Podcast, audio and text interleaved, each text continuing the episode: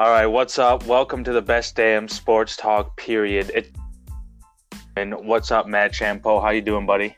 Jay Small, I am great. I am ex- I'm ecstatic to speak some sports talk here with you, Jay Small. It's been a long time coming for the both of us, but it, the day's finally here, and I'm pumped. I agree, man. You're you're you're live from uh, Peoria, Illinois, the new the new homelands. Tell us about your new job, man. How's that going? Hey man, it's uh, it's not bad at all. I work for I work for the Peoria Chiefs, minor league baseball team of the uh, Saint Louis Cardinals, and uh, it's pretty great. You know, I, I get to talk sports with you, Chase Mo, when I come home after working in sports all day. It, it's a dream come true, and uh, I couldn't have written it any better. But uh, man, it, yeah, I gotta pinch myself at times, you know. I agree. It's sometimes, you know, you're just on that pillow and you're just dreaming, dreaming, dreaming, but you got to realize it's reality, baby. You know, I, I love Illinois so far. It's been great. You know, I think there's a perception about it. It's flat and boring, but, you know, you get down here to, to Peoria. It is actually rolling hills. You come in by the, the Illinois River. It's actually quite beautiful, but Jay Small, I am still a little bit jealous of you because you're you're back in the motherland. You're back in homeland Green Bay, where it's probably a little bit colder than it is here, but, man, you're in Green Bay. You know, you just get the chills when you're there. It's a chilly one, man. But there's a different vibe up here this year. Obviously, the last two seasons have been duller than, than anticipated, and it smells like playoff football again, thank God. The air's a little crisper, but there's playoff whispers in the air, thank God. I caught myself driving past Lambeau Field the other day, just had to pull over and just take a take a deep breath and realize that thing's the most beautiful thing I've ever seen. For those of you that don't live in Green Bay, who have never been in Green Bay, I've lived in Green Bay. You know, I grew up there. You grew up there. There's, there's times when it's like, I want to go to the mall or I'm going to go here. And I would take the detour just to drive by the stadium because it's like there's people who would give their left arm just to come here and stand outside this place. And I've been there. Man, I think I've been to almost one hundred, probably over one hundred games there. And it's... Man, it, it it's it gives you chills, like I said earlier, and it's you you got you got to enjoy it because you know I mean it's like Fenway for some people. You know, you you, just, you give your left arm to be there, and, and like you said, it's playoff football. We've been through the past couple of years here where we haven't been to the playoffs, and we've been through some ups and downs. So it's hey, man, it's exciting. Yeah, I actually caught myself going to the uh, atrium last year and just walking around, and I actually bought a ticket and went through the Hall of Fame by myself. Oh yeah. And I spent like three and a half hours in the Hall of Fame just looking around, dude. I went with my family, I think two two years ago, three years ago, and they were all yelling at me because they're like, I was halfway through it, not even, and my brother and his wife were already in the pro shop shopping, and my my parents are way beyond me, and I'm, you know, maybe a third of the way through. It's just, yeah, it, you know, when, when you got people like us, it takes a while. It's a lot to take in. You know, we're not just sports nuts, but but huge Packer nuts. But yeah, I mean, if you're a Packer fan, you're in Green Bay, that's the Hall of Fame, man. It's they got some cool stuff there. That's a good time. It's pretty sweet. I'm glad you kind of touched on this. That's kind of the whole premise of the podcast. Um, we're sports, we're sports nuts, sports enthusiasts. Right now, I'm watching the Cowboys, Bears. I'm watching the Blackhawks. Bruins. No way. We go way. Yeah. Oh, yeah. No way. Really? Yeah. See, dude, we're gelling right now. Already, we're already off to a good start. So this is the first ever podcast for both of us, the best damn sports talk period.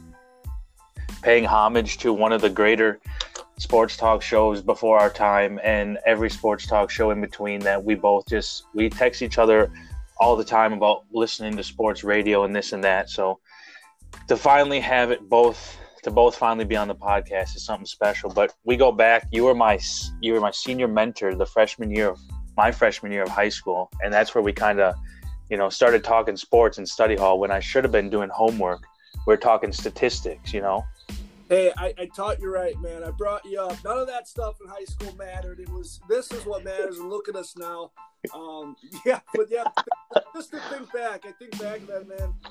To, to tell myself, man, someday we're going to be talking sports on a, you know, on a podcast, and life's going to be okay for us. We'll we'll, we'll, we'll turn out all right for sure. You know, high school's going to be just fine. But yeah, man, that was many years ago. But uh, I'm glad that I've stayed in touch with you. And man, the, the, the memories we have, which stay tuned because we got we got plenty of, of sports stories, whether it's tailgating or trips, you know, plenty of stories that we're going to share throughout throughout the episodes of this podcast that um, you know that, that we can we can share to all of you, and our, our tailgating experiences, ideas, and games that we've seen live, the, the games that you've been to, that I've been to. So it's going to be a lot of fun just sitting down after work days and, and talking with you, Chase Mo, whether it's about, you know, what's going on in this Bear game here or what we've been through. It's it's going to be a blast, man. There's no doubt we've been through a lot. We were actually, some, some would say, the kings of country U S A, um, with bottle toss champions, oh, man. nonetheless. Nonetheless. But... But even standing around at Country U S A, it was always, we were talking sports, we were talking football. We were always just, you know, talking about some capacity of athleticism, whether it be, you know, fantasy football or like, could you imagine, you know, pitching against Ken Griffey Junior, just anything. And, you know, to finally be like, let's just put this on tape is great. So, yeah, you know, that's a little... Yep. Yep. Let's just... that's just a little background for us. So, but let's talk some... That's it. Yeah. All right. Go ahead into it.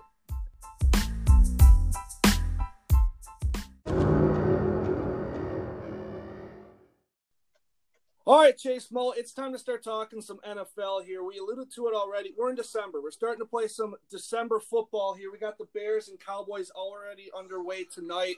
Dude, you can just feel it. Like, this is when you punch your ticket to the playoffs or you decide you're watching it from home, one of the two.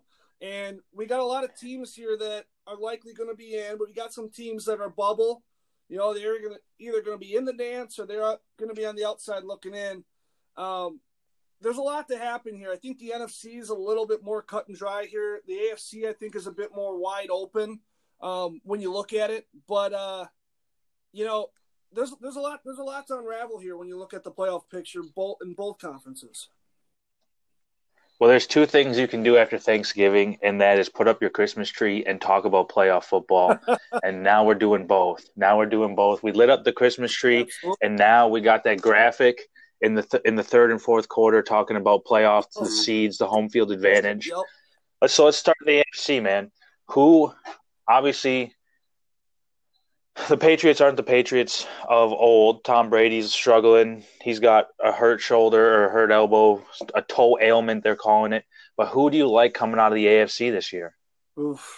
I mean, I the Ravens is easy to say. Like, it, everyone loves the Ravens because the Ravens are clear and cut.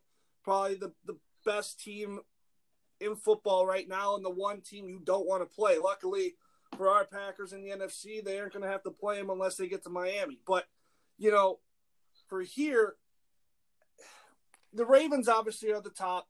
You know, I, I was was thinking about this earlier today. You know who I do like is the Titans as as a bubble team, a team that's right there. The Steelers are seven and five and the Titans are seven and five. I'd like – I like the Titans, but the problem is I hate their schedule remaining. And you're looking at it, they have the Raiders this week who, based on the last couple of weeks, the Raiders don't really seem too scary, even though it's in Oakland. But then they got the Texans, the Saints, and at the Texans. That I mean, you know, you, you probably got to win at least two of those, and that gets you to nine and seven. And ten and six, you probably got to get to to feel comfortable in the A F C. Three and one will be an impressive stretch there for the Titans. Um, I don't know if they can get there, but like I said, I like the Titans. And I, the, the, the two teams I also really like are the three seed and the four seed, and they remind me a lot of each other with the Chiefs and Texans because I think Mahomes and Watson have both kind of gone on this similar trip this year where it's been a roller coaster. I think uh, Mahomes got off to a lot better start, and then he had the injury. And I think he had to kind of navigate through some some tough games and some, you know, adversity, but the Chiefs have kind of come out on the other side of it.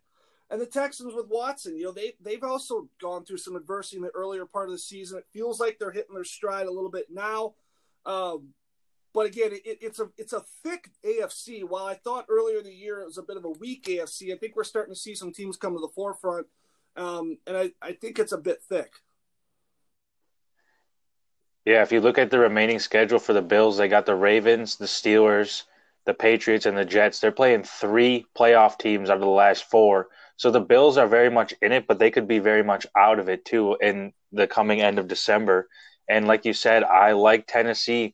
If they can somehow beat Houston twice and control their own division. So I think the A F C can be shaken up a little bit more than the N F C, like you kind of mentioned earlier, but it's got some things got to fall in place. And Tennessee has been one of those roller coaster teams where they've been up and down the whole year. But I do like Mike Vrabel as a coach, and they have been with Ryan Tannehill, what, undefeated now since they've lost to the Panthers. So I don't know, big things happening in Nashville, but yeah, you know, on the bubble.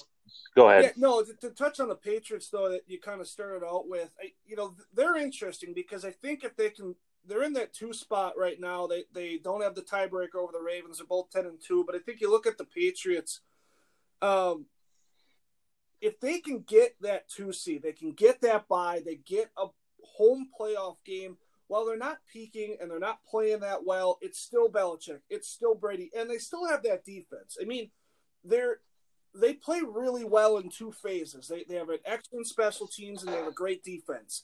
It comes down to, can they make enough plays offensively? Can they control the ball? They can can they play the game on their terms? Now, if they're playing the Ravens and the Ravens turn into a track meet, Patriots got no chance. But the Patriots can play in bad weather, Foxborough, in January, you know, play a slower game, slow it down, let that defense, you know, hunt a little bit per se. You know, and then they, they find themselves on the road in an A F C championship game. I mean, you never know. If you're going to bet on someone in an A F C championship game, you want it to be the Patriots. So while it's easy to say the Patriots aren't the Patriots, Patriots of the past, and, you know, they're, they're, you know, we're going to sign them off. I guess for me, it's, I'll believe it when I see it, because we've said that. How many times have we said that? How the Patriots aren't real this year, and they wind up right where they always wind up. You know what I mean? Yeah, definitely. It's kind of the opposite of the Packers. We've been hearing that for the last nine years, that it's our yeah. our year to win a Super Bowl, and there's no doubt we're going to the Super Bowl. And then you hear the opposite about the Patriots, and they somehow seem to be in every Super Bowl. But if you're if you're the Bills and the Steelers, if you're the five and the six seed, would you rather go – I guess would you rather play the Texans or the Chiefs in that opening round of the playoffs? Oh, boy. That's a tough one. I, I'm going to say the Texans, just because. Simply because you don't want to go to Arrowhead, well, right? I don't want to go to Arrowhead, but I also think the Chiefs' ceiling is higher. I think the Chiefs' potential as a team is scarier. There's a lot of speed on that offense. If that defense stays healthy, you know, that front seven's still pretty darn good. I think as a team as a whole, And and I include that with the coach. I mean, say what you want about Andy Reid, but Andy Reid's been here, done it. Yes, he can't win the big games, if you want to say that, as far as getting to the Super Bowl, winning Super Bowls, but he's been here as many times as any coach has. He's got Patrick Mahomes. If he's healthy, I'm probably going to have people disagree with me on this, but I'll take Patrick Mahomes over to Deshaun Watson. And so I'm saying I'd rather go to Houston. Now, I'm not saying that that's still an easy matchup. That's not easy either because of Deshaun Watson. But I would much rather go to Houston. Like you said, it's it's a, it's a nicer venue to try to go to and win a game. Yeah, I, I have to agree with that. I don't know if J J. Watt's going to make it back either. They said there was a chance he could make it back for the playoffs with his torn pec.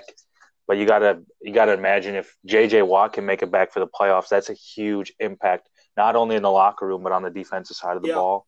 Oh, definitely. I mean that, that makes them that makes them scary. I, I will still say I would still rather face the Texans, I think, than the Chiefs. Maybe definitely. It, it, it, the gap narrows there. But now here, here's a good one. Now after I just talked up the Patriots and playing at home, if you're any of those four teams in that wild card weekend for the A F C.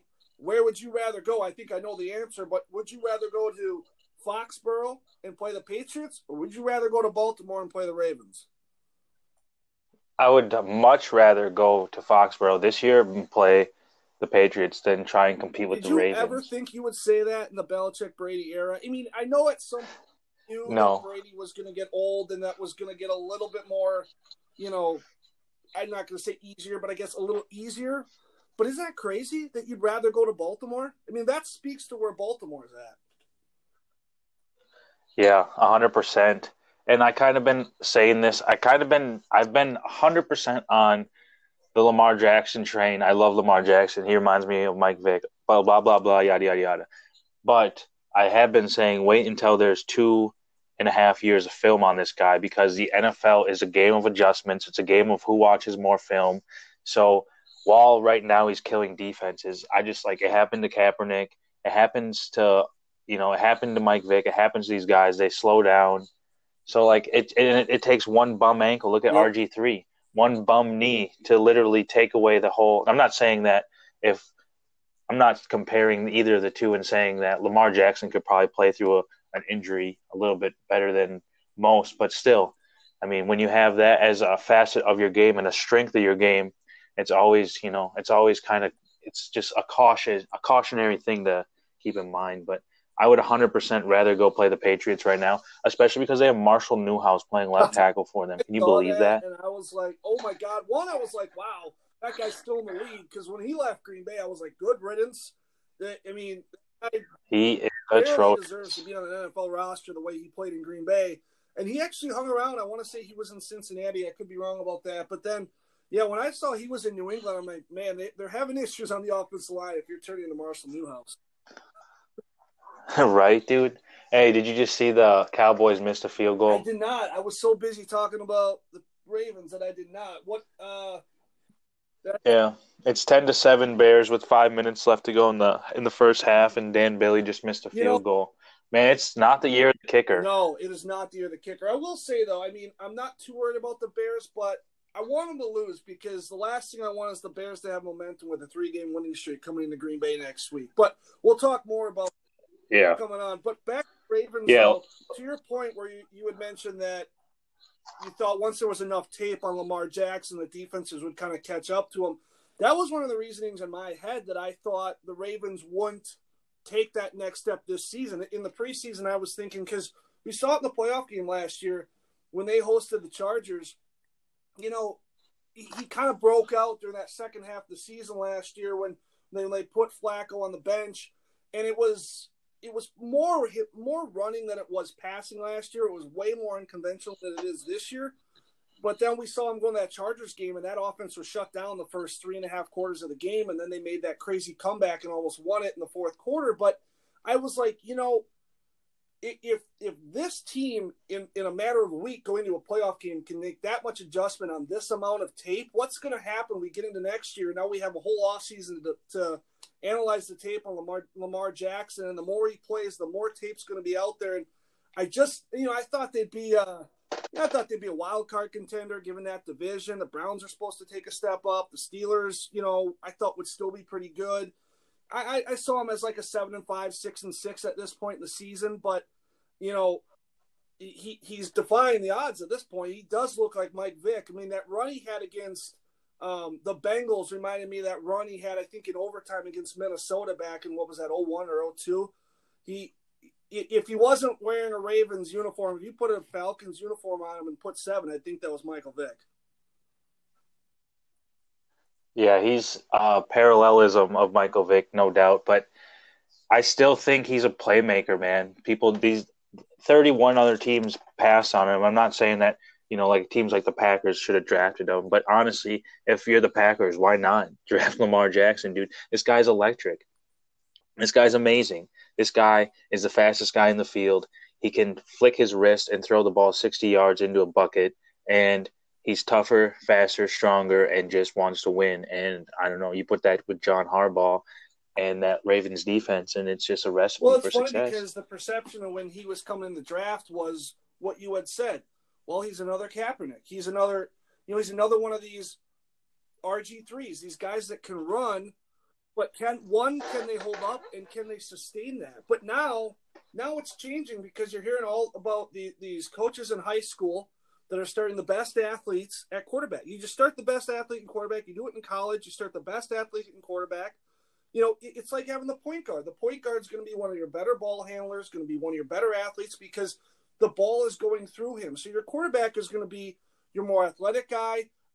You know, you're probably going to have to develop his arm a bit. You know, we see that a little bit. You know, Lamar Jackson has had to go through that. But it's a new wave. So now, like you said, you get to the draft and, you know, down the road, the Packers are presented with taking this athletic quarterback, this just freak athlete. Maybe he's not the best player on the board. Maybe there's another. Do you just take this freak athlete because you've seen what's happened before? I think it could change. I think it could change the way teams draft and, you know, going going forward. Yeah, one hundred percent, man. He can – I will say, though, he can sit in the pocket and deliver. He can play pass skeleton with defenses and just deliver the ball. It's a rocket arm. He can throw it deep. He can gun it in there. He can run on defenses. I mean, I think this guy is a better quarterback than people give him credit. And I also think he's more athletic than any quarterback that we've seen, at least in the last five years. So when you put that all together. That's still the basis of the position, too. I mean, if you can run and dance and do all this stuff, but if you can't throw from in the pocket on a timing route or, or read a defense, none of it matters. I agree with you. I think that there's still that precedent. You still have to be a pocket quarterback, maybe not necessarily first, but you still have to be able to be a pocket quarterback.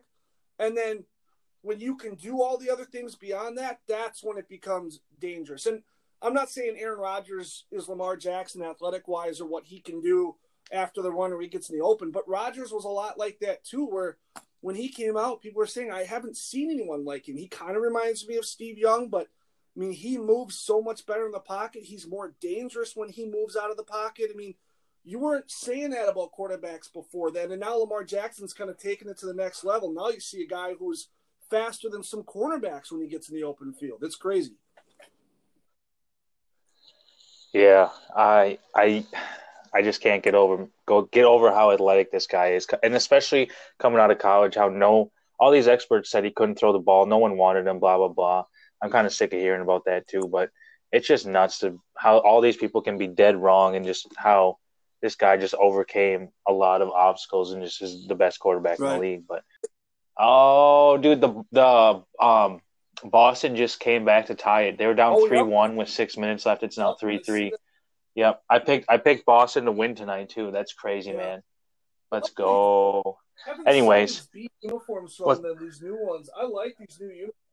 I know. It looks like they're a prep high school team, dude. Yeah. Like they're or you know you know what it looks like? It looks yeah. like when, when you watch a commercial or a movie and they didn't get rights to an N H L team and they just like put generic like, yeah. B on there. That's what it Yeah, I kind of like it. I, I would have thought I would not have liked that look, but it actually looks kind of clean for him. But uh, to get back here to the A F C picture, we talked about bubble teams when we first brought this up, and I know we mentioned the Titans already, who are sitting there in that seven spot at seven and five. All right, Chase Moe, we talked about it earlier. Uh, the bubble teams in the A F C. We both said we like the Titans there, but I wanted to touch on a couple other teams that are still realistically in the hunt there. Uh, the six and six Raiders. You got the six and six Colts, and we'll throw the five and seven Browns in there. The, Stop it!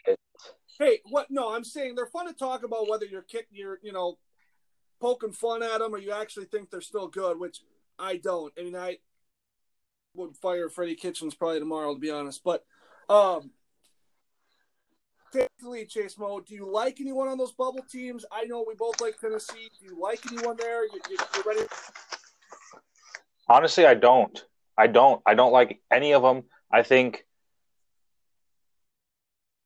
out of those teams that you mentioned, I do like the Colts. I think they do have a chance simply because we see what Brissett can do and T Y Hilton. But it's depending upon their health. And if they're not going to be on the field, then no, I don't like I do not like a T Y Hilton-less Colts, and I do not like a Jacoby-less whatever. I don't. If they're not playing, no, the Colts are done. The yeah. Raiders, done. I think Derek Carr or David Carr, no, Derek Carr, I think his days in Oakland are done, man. I don't think he and John Gruden are going to be player coach next year. What do you think about that? That's a hot take. And, you know, I, if that's how it goes, if they split because they can't work together or whatever it is, I mean, I think I think Derek – David Carr – no, Derek Carr. Jesus. I do that all the time. See? I do See? It, I do it all the time. But, um, no, Derek Carr, I think, is a very – he's a good quarterback in this league. He, he at times plays like an average quarterback, and at other times he plays like a pretty good quarterback. You, you don't always know what you're going to get, but – bottom line is he's probably an elite game manager. He's not a guy that you're going to put on your roster and say, go win us some games. And quite frankly, the way that, that roster is set up in Oakland, they shouldn't have to. With with with Jacob or right Jacobs that they have there in the backfield, I mean, the running game that they have, they shouldn't have to say, hey, you know, go win us a game, go make thirty to thirty-five throws and win us a football game. They shouldn't have to. They should be able to do ground control, control the ball a little bit, use some play action. But I agree. I mean, if you'd asked me about the Raiders about three, four weeks ago, I'd have said there's a lot of time left. I like the Raiders. I still think they're going to have something to say as far as this wild card goes and maybe even the division. But I'm with you. I'm done with the Raiders. I, I, I'll throw them away. Um, the Colts, I agree. I, if they played more consistently, I'd like them. But they had an opening, I think, a couple weeks ago and lost to the Dolphins. And then the Browns, where do you even start when it comes to the Browns? Freddie Kitchens wearing a shirt that says Pittsburgh started it. I, it, you know, I'll say this, and we're going to get into this later, but I think the Browns would be a good option to hire Ron Rivera if they did decide to move on from Freddie Kitchens. I don't think you're wrong. Uh, but yeah, we'll actually get into that later. I'll save my I'll save my take for later, but I think we both agree that Tennessee is on the bubble, and I think they're the only team that's technically in the hunt. I uh, I just I don't see any other teams stepping up and and making a play. But you want to talk a little N F C football? Hey, I love to talk N F C. N F C is where I live and breathe. Chase Mo, tell me who you like. We we know we both like the Packers, and that we're we're going to talk the Packers up. Tell me outside of the Packers. I mean, because because if you look at this N F C, you look at the, the six teams that are slated in this in the playoff spots right now. You got the Saints at the one seed, Seahawks at the two, Packers at the three, Cowboys at the four, Vikings at the six, but then you got the Niners in there at the five. I I like all of those teams outside the Cowboys. Like I, I don't like I throw the Cowboys. I agree. They're, and they're losing to the Bears right now. Another reason why. Get the Cowboys out of here. And heck, they may not even win that division. There might not even be a team with a winning record winning that division. Oh, right. Crazy. Right. I would almost you're almost going to say that the winner of the N F C East gets an asterisk in the playoffs because it, even if Philadelphia goes there, I just don't think their team is built to play in the playoffs. No. I don't know what it is about their locker room this year, that the coaching, I don't know what it is there, but they're just not built to win. No one in the N F C East is built to win this well, year in the playoffs. But I'll tell you a team I do like is the Seahawks, man. I think the Seahawks, this is one of those years where the Seahawks poise together some dumb run and they they, they screw with teams because they might not necessarily make it or win the Super Bowl, but they'll take out a team or two that has a legitimate chance, and I think that this is the year that they do that again. Well, look at the way they win games. I mean, there's statistics out there that they they don't win games by big margins. They don't destroy the bad teams. I mean, everyone wants to focus on the way that they, they beat, you know, the Vikings and the the Niners, but they don't take care of bad teams either. I mean, look back all the way back to week one, and I know you want to say week one's a crapshoot, but they had the one they had the one point win to the Bengals at home. I mean, just the fact that that home should give them at least a touchdown lead over the Bengals, and they had a one-point win. I mean, it's they weren't like, in shape. They're like that kid at the dinner table that just plays with their food. You know, they they they should destroy certain opponents, but they don't, which makes me think that they're they're still a decently beatable team.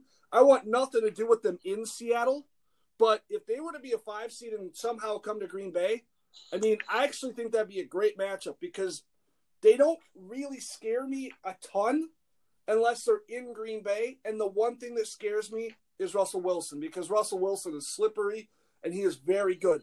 But I do think that they're sneaky beatable in that fact that they, they don't destroy teams. They leave them opportunities. I mean, look at that game against the Niners. They probably should have lost that three times over in overtime. Yeah, they continue. They play down to the. They play up or down to their opponent. Every game that they played in has been within one score. But I don't know, man. If Russell Wilson's running around the field, I just have a hard time yeah. thinking that this Packers defense is going to stop him and his deep ball. Yeah. I really think that his deep ball is the best in the N F L right now. I think Aaron Rodgers is up there, but I just think the way Russell Wilson throws the ball and somehow some wide receiver comes down with it, yeah. it's just. I just and I think a lot of it has to do with luck and whatever juju that comes out of Russell Wilson, because he is the most positive, energetic. Like he, he could be down forty-nine nothing and he'd still go out there and try and win. So I think that has a lot to do with it. And like you kind of heard on Monday Night Football, them talking about how people are starting to buy into the system and they're buying into the way that he's he's kind of running the managing managing the facility, and Pete Carroll, the way he coaches games. And I just think you put that all together and the knowledge there. I honestly would not – I would face the Saints and the Seahawks, to be honest with you, in the playoffs. But – especially if you're in a road game, I would – to the Superdome, then have to go to Seattle. Yeah. Now, if you're talking about – yeah, even if you're talking about coming to Green Bay, I would much rather have the Saints. I, I would agree with that, actually, on both fronts. Staying out yeah. west with the Seahawks, obviously the Seahawks and the Niners, outside of probably that N F C North, It well, and the N F C East, but no one cares. That's probably the the the tightest and the most compelling uh, division race that we have, especially on the N F C side of things. Who wins it, Niners or Seahawks? Who's going to get that division and likely a first round bye out of that division? Do you know the rest of the Seahawks schedule? I do. I can give it to you right now. All yeah, right, give so, me give me the Seahawks schedule. All right, so the Seahawks are at the Rams. Okay. Then the Panthers. Then they're home against the Cardinals, and then home against the Niners to finish out the season. And what are the Niners? Uh, their schedule? Yeah, I got it right yeah. here. All right. We got – okay, so they're at the Saints this week. Then they'll take the Falcons at home, the Rams at home, and they're at the Seahawks. I mean, let's just break it down. All right, let, let's go through the Seahawks schedule. At the Rams. I actually think they're going to lose this game. Really? I do. I actually I actually have the Seahawks as a lock of the week this week. Actually, I'm the other way. I actually I took the I took the uh, Rams as one of my winners this week. Really? I, I you know, it's kind of to what I was saying is the way that the Seahawks win these games, so close, so lucky, it just feels like they're bound to lose one of them. Um I think the Rams are playing a little bit better now. I think they're feeling better about themselves. Remember, this is the second time they played them. It's it's tough to beat a team twice, and the Rams should have won that first one in Seattle. They they missed a field goal. I mean, I know shoulda, woulda, coulda. Missed that game-winning field goal at the end, and the Seahawks won it. But to me, the Rams feel like they're hitting stride a little bit.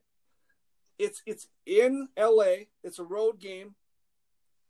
It just – I don't know, man. And maybe that's me wishing that the Seahawks will lose, but I just I don't see them winning out at this point. I mean, they're going to lose either to the – so I guess it's irrelevant. At the Rams, you think they win, I think they lose. Then they're at the Panthers. I think they lose one of those two because they're going to go to the Rams on the West Coast, and then the, the Seahawks going to the East Coast typically don't do too well. Would you agree? Yeah, and I think after the firing of Ron Rivera, you don't really know what kind of what's going to happen. I don't really like playing teams that just fire their coach because there's that kind of like hoorah mentality and that kind of like if the coach can get fired, then we better play our asses off because we're going to get canned as well. So that kind of that kind of thing. So I, I do agree with you. I do agree. I, I'll say they go one and one and during that stretch too, and I I do think they lose to the Panthers. I don't think that they lose to the Rams. I think they lose to the Panthers. All right, we'll call them one and one in that stretch. And they, they have they have a, at home against the Cardinals. I think we both can agree that that's going to be a win for the Seahawks. Yeah, and I do agree. I think it's going to be a close game, and I I think I think it's going to be a close game, but I think the Seahawks will always have control in the sense that the Cardinals will always be kind of chasing a score. You know what I mean? You know, because I think the thing is, is Kyler Murray's quietly had a pretty darn good year for a rookie. You know, with a with really has with a team that doesn't have a ton around him. I thought he he's done a pretty darn good job, and I think he's the main and a first year head coach. Right, exactly. I think he is the main reason why they, that game is close. But I agree. We both agree. Cardinals get that one. And then the close the close out the season, which will probably be a Sunday nighter, it will be the Seahawks and the forty-niners. Uh, I that one is in Seattle. We know how that first one went. What do you think there? honestly, that's that's. that's I'm not in the game of predictions, but I, I don't know, man. I, this 49ers team's tough to beat. I gotta think that they win the division. I don't know if it's that game, but I gotta think that they win the division. Yeah, I yeah, that yeah. I, would, I, I, would I don't even it. know if it will necessarily come down to that game, being that the Seahawks could go oh and two and this 49ers could win two games, and then it could kind of be, you know, it could come down to that third game and they could clinch or whatever. But even, even if it does come down to the 49ers playing the Seahawks, I'll take the 49ers to win the division in Seattle, but I'll take Seattle to beat the 49ers in the playoffs, if that makes sense. Oh, okay. Okay. Well, yeah, because, I mean, if the Niners win the division, likely the Seahawks will be. And in our world, right. If they go well and the Packers end up being the three seed and they win, the Seahawks would have to go to likely the number one seed Niners.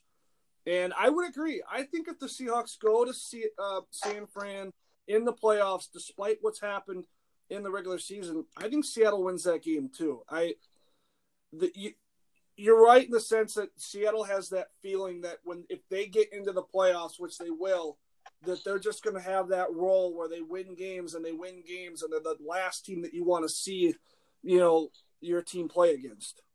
Yeah, I definitely. I think we can agree the Vikings are relevant this year as well. Their defense is good enough to keep them in the game. I don't think they get past the second round, even if they do win the first round. I don't think Kirk Cousins is. You know, I think we just agree that he, his time in Minnesota is probably up.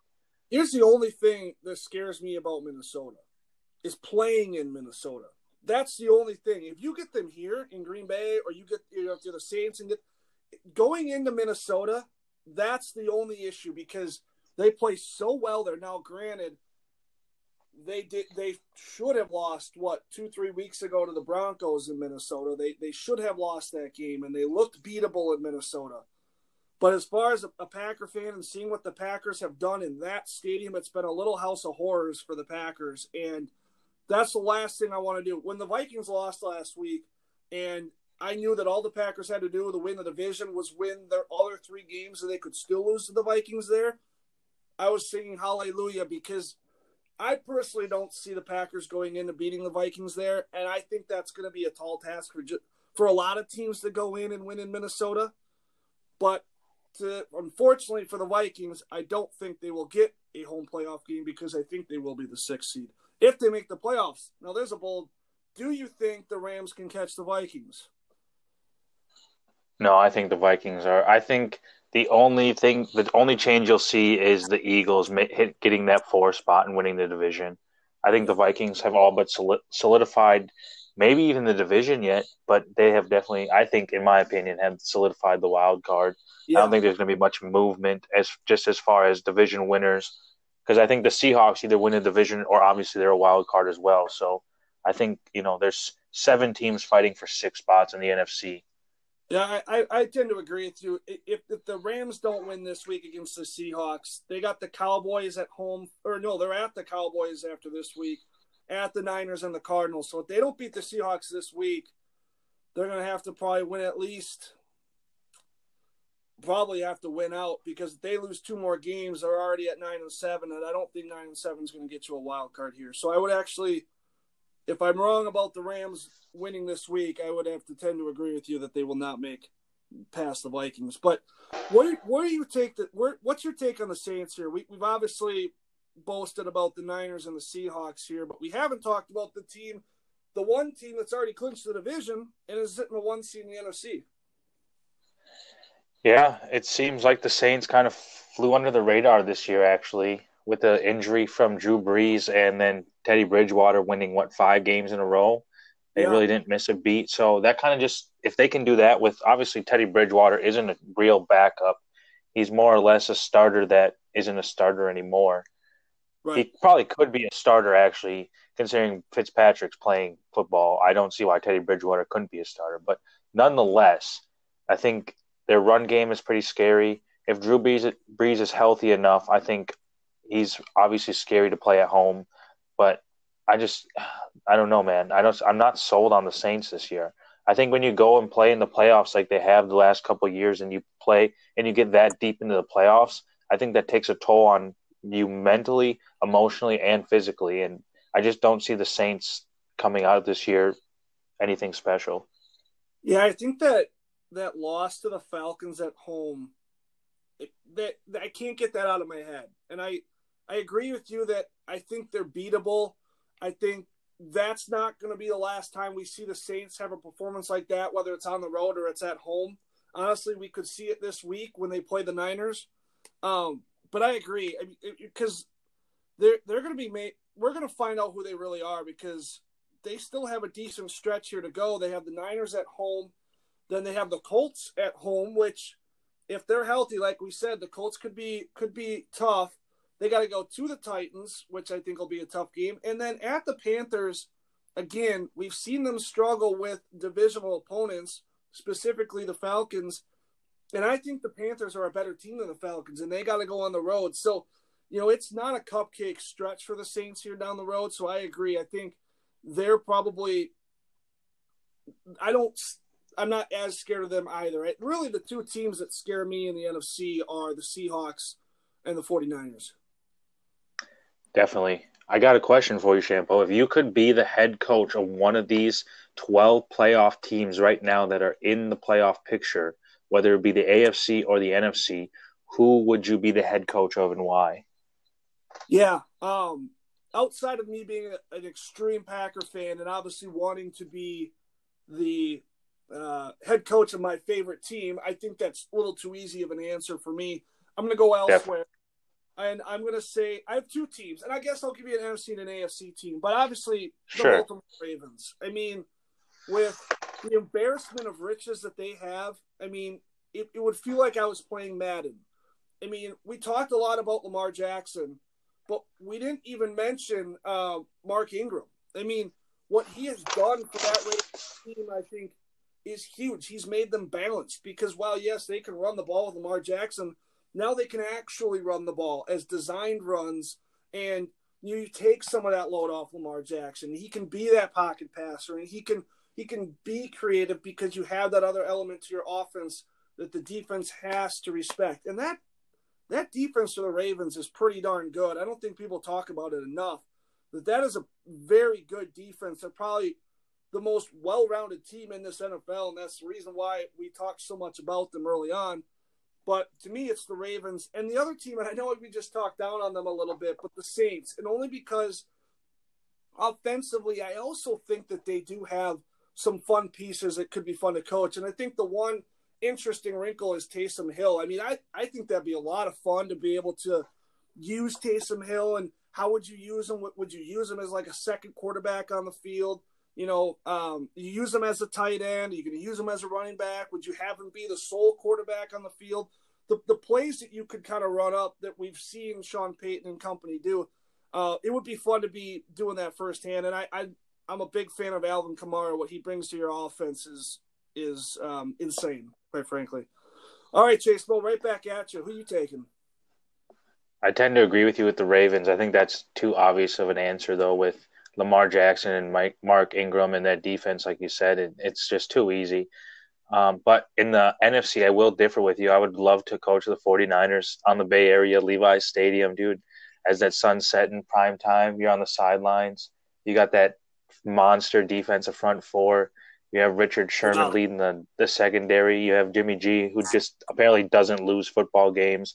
And, oh, by the way, an offensive-minded genius as your offensive coordinator. So I think be the, and and oh yeah, by the way, All Pro Hall of Fame safety John Lynch is the general manager. So I don't think that's a. I think that's probably one of the sexier coaching jobs in football right now. I I could not disagree with you. I mean, you got Jimmy G. I mean, that guy was built to be on a, a modeling magazine somewhere. I mean, he's a he's a pretty man, and you know. But uh, all right, so. Let's uh, let's kind of get to the end of this N F L talk. We got a lot more to get to as far as the Packers and, and college football, Chase Mo. But I got to know, Definitely. What are your three locks of the week? I think we've talked a little bit about some of our picks already, but give me three picks, three locks you got that you're going home with that are for sure going to win. See, I don't like taking teams on the road, especially favorite teams that are favored on the road. But I have three of them this week. I'm pretty sure they're all road favorites, and that's the Ravens at the Bills, who are six-point favorites. I think the Ravens have scored, I think they're plus twenty-four against the spread or something like that this year, uh, a, a point differential. So, yeah, I'm just taking the Ravens every week. That's obviously simple. I like the Seahawks. Um, I think it was minus one. And then I like the Titans at minus three. The what Vrabel and uh, Tannehill are doing in Tennessee right now, I don't know, ride the hot hand. Yeah. So the, I think those are my three locks of the week looking at the board. I don't – I think the Packers obviously win, but fourteen points, thirteen points is kind of a lot at Lambeau Field. Um, I, thought, I think – I thought that too. I think it's doable, and I think it's going to – I think if they cover that spread, it's going to happen because they just go up fourteen twenty-one nothing early, twenty-one three early, and they just don't look back. But if the Redskins get on the board first, I don't think I don't think you see them cover that spread. I, I agree. I think I think the Packers are definitely capable of, of making it that kind of a game, but I think what scares me a little bit with that is the way that the Redskins showed they can run the ball last week, um, and I think that's going to be their game plan, especially the, with how weak the Packers' rush defense has been. Pound the ball with, with Geis and with Adrian Peterson, and I the Packers will win, but I, I don't think it'll be fourteen points. I agree. All right, so my three games, I'm on the other side of you, Chase Mo. I got the Rams at plus one. Um, I just, I, like you said in the opening, you took all the road teams. I, t- I mean, I agree with you. I, I don't like taking road teams, and I just feel like the Seahawks are due for a loss. So I'm going to take the Rams there. I actually, believe it or not, had the Cowboys in this one tonight at the minus three. Haven't looked at what the score is recently. I've been looking away from my T V, but it's seventeen to seven Bears. Okay, so well, I do have two other ones, so I would have probably been wrong in this one, but I have I have the Niners going on the road and taking on the Saints at plus two and a half for the San Francisco 49ers. You alluded to it before with that pass rush of the Niners. I think that's going to be the difference in this game. We saw the Falcons go in and beat the Saints in New Orleans with that pass rush. That was the difference. It was getting after Drew Brees, making him uncomfortable, and sacking him a ton of times. The Niners did that to the Packers when they were in San Fran. I think that's the difference in this game, and offensively they're they're able to be balanced and uh, take care of business. So I got the Niners at uh, plus two and a half, and then I have the Texans. I got the Texans at home against the Broncos uh, at minus, minus nine. nine. Honestly, yep. I'll I'll I'll add I'll add one more. I'll take the Broncos at, at plus nine. Really? Yeah, I just think somehow they. Like, they're just somehow in games. I don't know how. I don't know why. I just think nine's a lot of points. I don't know. Give me give me nine points in the Broncos. I, I, don't, I don't know why other than just I think it's a not? lot of – I do think it was a lot of points. It took me a while to finally settle on that one. But looking at the Broncos, they didn't look – I mean, they at times early on in that game last week against the Chargers, they looked good. But down the stretch of that game, Drew Lock just – he started off hot and he fell off. Now it's his second week. We'll see if he comes back. But against a, a Chargers team that just seems to kind of be floating out there and just kind of, you know, hanging on for dear life, they didn't look super impressive. And they probably should not have won that game last week, but yet they did. And I think going into Houston, we talked about what we think about Houston. Going into Houston, I just – I think the Texans take care of business. Now, the Texans have been known to kind of lay some eggs this season, but I think they're kind of catching their stride here, and I, I feel good about that one. I, there wasn't a lot of scores, a lot of uh, spreads that I really felt comfortable with this week, so that's the one I'm going with. Nice. So just to recap, I got Ravens minus six, Seahawks minus one, Titans minus three, Broncos plus nine. Yeah, I got the Rams at plus one. Unfortunately, I did have the Cowboys at minus three, but it's not over yet. Nope. And I, got, I got the Niners at plus two and a half, and I got the Texans at minus nine. So we'll keep track of these till the Super Bowl, and we will maybe put a bar tab on it. Hey, I'm down with that, buddy.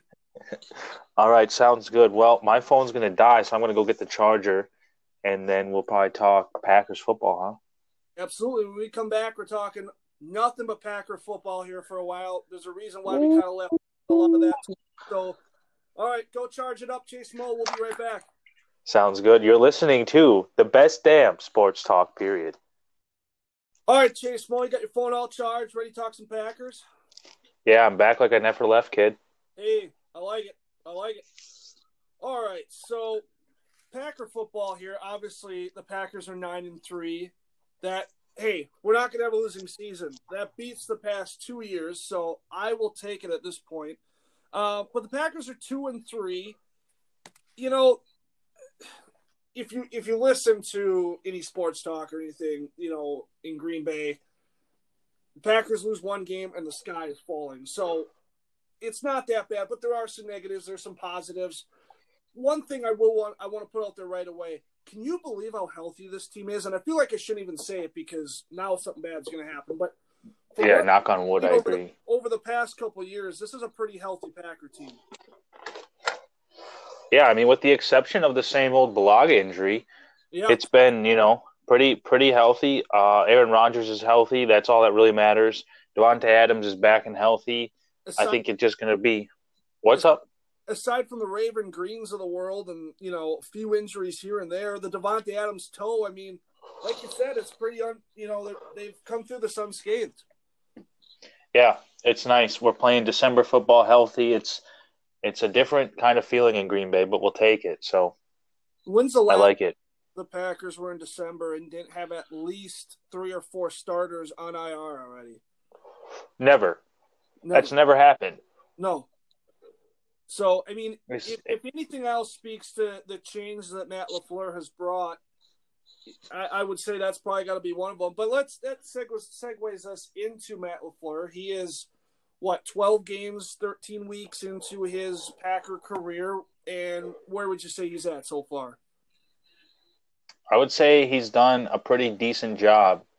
Um, I don't know. He's kind of like – It's and this is kind of the situation he has. He's he's got to watch. He's kind of like that kid that has to watch, you know, the rich person's house for a week and take care of their dog. Where he kind of just comes into this good scenario, and all he's got to do is basically make sure that there's not a fire and it doesn't burn down. Which I mean, yeah, more credit last, to him. The last guy who did some house sitting, his name was Mike McCarthy, left the place. I, burn down. Right, well, and I think he lets. Yeah, exactly. It was it was a one-two punch, but I think he lets Aaron Rodgers do what Aaron Rodgers does. He lets Zadarius Smith lead the defense. He lets the defense kind of do their thing. He just kind of lets people be them. There's more identity. There's more. There's more fun going around, and I, I, I think they're they're getting away from that old school mentality of football, and they're obviously one of the teams to finally come into the new era of football where it is fun. It is about the team, but it is also, you know, about being together and dancing and doing all this shit on the field. I do think that's as some as it is annoying at some times, but I do think it is important to build chemistry and stuff like that where you can allow these players to be themselves. So I think that's that's yeah. one positive I do like from LaFleur.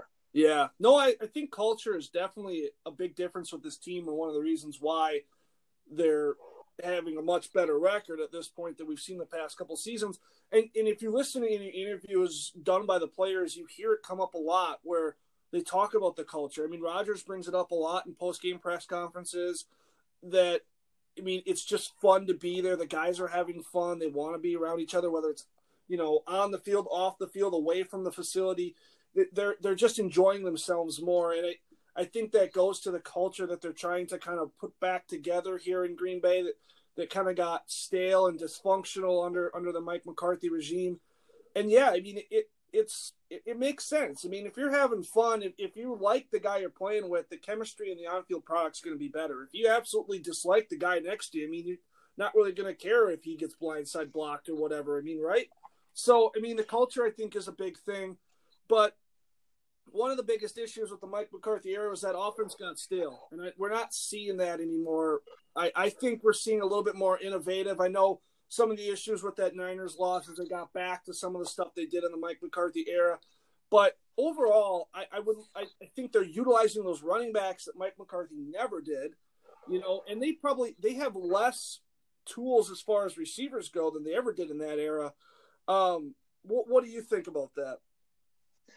I do agree with that. It, I, it's like a you know a stale bag of chips. You know, you just don't want it anymore. You don't, you know what I'm saying? You you, you kind of know what it's like to play for a coach who's on his way out because we actually went through that in high school. You played for a coach who was on his way out, and I played for a coach who was coming on his way in. And you talk about a shift in culture. And I think there was a lot of times in practice where players weren't doing the little things because they didn't want to, they didn't want to play for this guy anymore. And the year after we got a new coach, the little things were done and the intensity was revved up. So I do think, you know, like I kind of said earlier with Ron Rivera, it's, it's uh, playing for a different coach. It's that fire that's lit underneath your ass in practice. And that's, I think that's what translates to the field, but going yeah. into the strengths. Yeah. Go ahead. No, keep going. You're good. Going into the strengths of the season, I wrote down three off the top of my head, and you alluded to one earlier. So let's kind of talk about them one by one. And I think the strength is of this def- or of this offense is the run game. It hasn't been that since, what, Amon Green and William Henderson were a one two punch in Green Bay, and we finally see that in, you know, I, and what LaFleur is doing with the screen game and such. So what do you think about the run game? Well, I think I'm just going to I'm going to kind of jump back into history and, and dispute that a little bit. I, I think they've had it in in small chunks since Amon Green, but from um, a sustainable year to year to year to year to year running game, yeah, that's the last time they had it. But, I mean, we've seen flashes with Ryan Grant. You know, he was a, what, a twelve hundred yard rusher for two or three years straight, maybe a little bit more than that. Um, we had Lacey there. It was back-to-back twelve hundred yard or back-to-back one thousand yard rusher. So we've seen it at times, but you're right. I mean, this really feels like the first time that they've had right at the running back position since Amon Green, and not just not just well, running the ball, but running backs that can be a threat in the new N F L in the passing game and in the running game. I do agree with you, and I will say this, though. I think that running game in the past that you're talking about with Lacey and those other guys was set up by Rodgers' pass game, and I now think that That's the true. Packers are are setting up the run, or they're setting up the screen game and the passing game with the run game. That ability to move the guy, and you saw it in San Diego, they couldn't control the line of scrimmage. What happens? They lose control of the game. They yep. fall out of touch. Their game plan's done. And you yep. know, when you get off track and you lose your game plan, I don't I don't think people understand that's your blueprint. That's that's literally what you're doing in the game. And if you get off your game plan, everything you've done for the last six and a half days is is worthless. So, well, and when in the N F L, it's it's really important, I guess, is what I'm saying. And, and to that point, you look at the Packers' offense and their three weakest performances. You got to put Chicago in there. They only scored ten points in that game. Granted, it was week one, but you got to put Chicago in there. And then, like you said, um, L A, the Chargers, and the Niners. Well, all three of those games, they were not able to, to get a push up at that line of scrimmage. They were not able to establish the running game. And those backs, whether it was the running game or the passing game, they were not able to get them involved. So, to your point, it, it's while this is an offense that is driven by Aaron Rodgers and goes as far as Aaron Rodgers goes, we, we, we've also seen it at times fail when that those running backs are not uh, integral parts as well. Yeah, I one hundred percent agree. And that's kind of what scares me with Minnesota, going back to kind of what we were talking about earlier.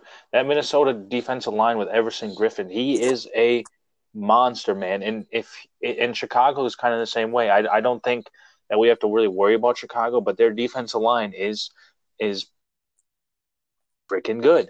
And when you have a good defensive line, dude, that can disrupt especially a zone-run team, and that's pretty much what the N F L is. It's all it's a lot of zone-run because of the game so so fast. And when you can disrupt that, when you can get guys who can't go block at the next level and linebackers can step up and make tackles in the hole, that changes the whole complexity of a drive, and then that ultimately affects the whole outcome of a game. Right. Yeah. No, absolutely. All right, Chase, well, give me your another, another strength. This is going to come at a part, a phase of the game that I take, I don't take lightly, special teams. Mason Crosby yeah. is having a year, man. Yeah. He's having a year. Yeah, and, you know, the game that he had last week, uh, two days after his sister-in-law passes away from from cancer, and he's able to do what he does, you know, um, he, he's been, yeah, he gets a bad rap for um, twenty twelve and the, the Lions game that he had last year. I think some people, when it comes to Packer fans, they don't think realize what the Packers have. And I don't think they'll realize it until we don't have it anymore, unfortunately. I mean, Mason, you look around the N F L, look at the Bears, look at, I mean, Heck, look at the Niners when they didn't have Robbie Gould and the Seahawks. You know, yeah, sure. It, it's it's yeah. Falcons had it.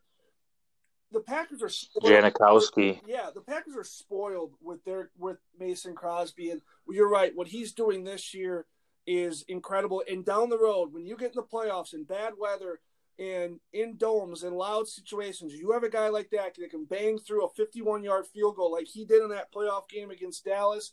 You know, when when he's got to have ice in his veins, that guy has done it, and that's the guy you want. So I totally agree. And to kind of build off your point, J K. Scott, I think, had a couple weeks there where he was down, but J K. Scott is is having having himself a, a good year as well. Um, I, I think, like I said, he got he got hot, started the season really well. I think the middle part of the season he tailed off, but he's he had a good week last week. Uh, and this we would never have said this in previous years that the special teams is a strength of this team. Finally, it's one of their. I would agree, it's finally one of their strengths. They still don't return the ball very well, but if you can kick and you can punt, I'll take that. See, I have, it's funny because I have special teams as actually a weakness, but I think the special, as far as special teams goes, uh, flipping the field and putting points on the board, I definitely think that aspect of special teams is a positive. I don't think the return game, any sort of coverage and blocking is – I think that whole scheme is just not working well at all. Yeah.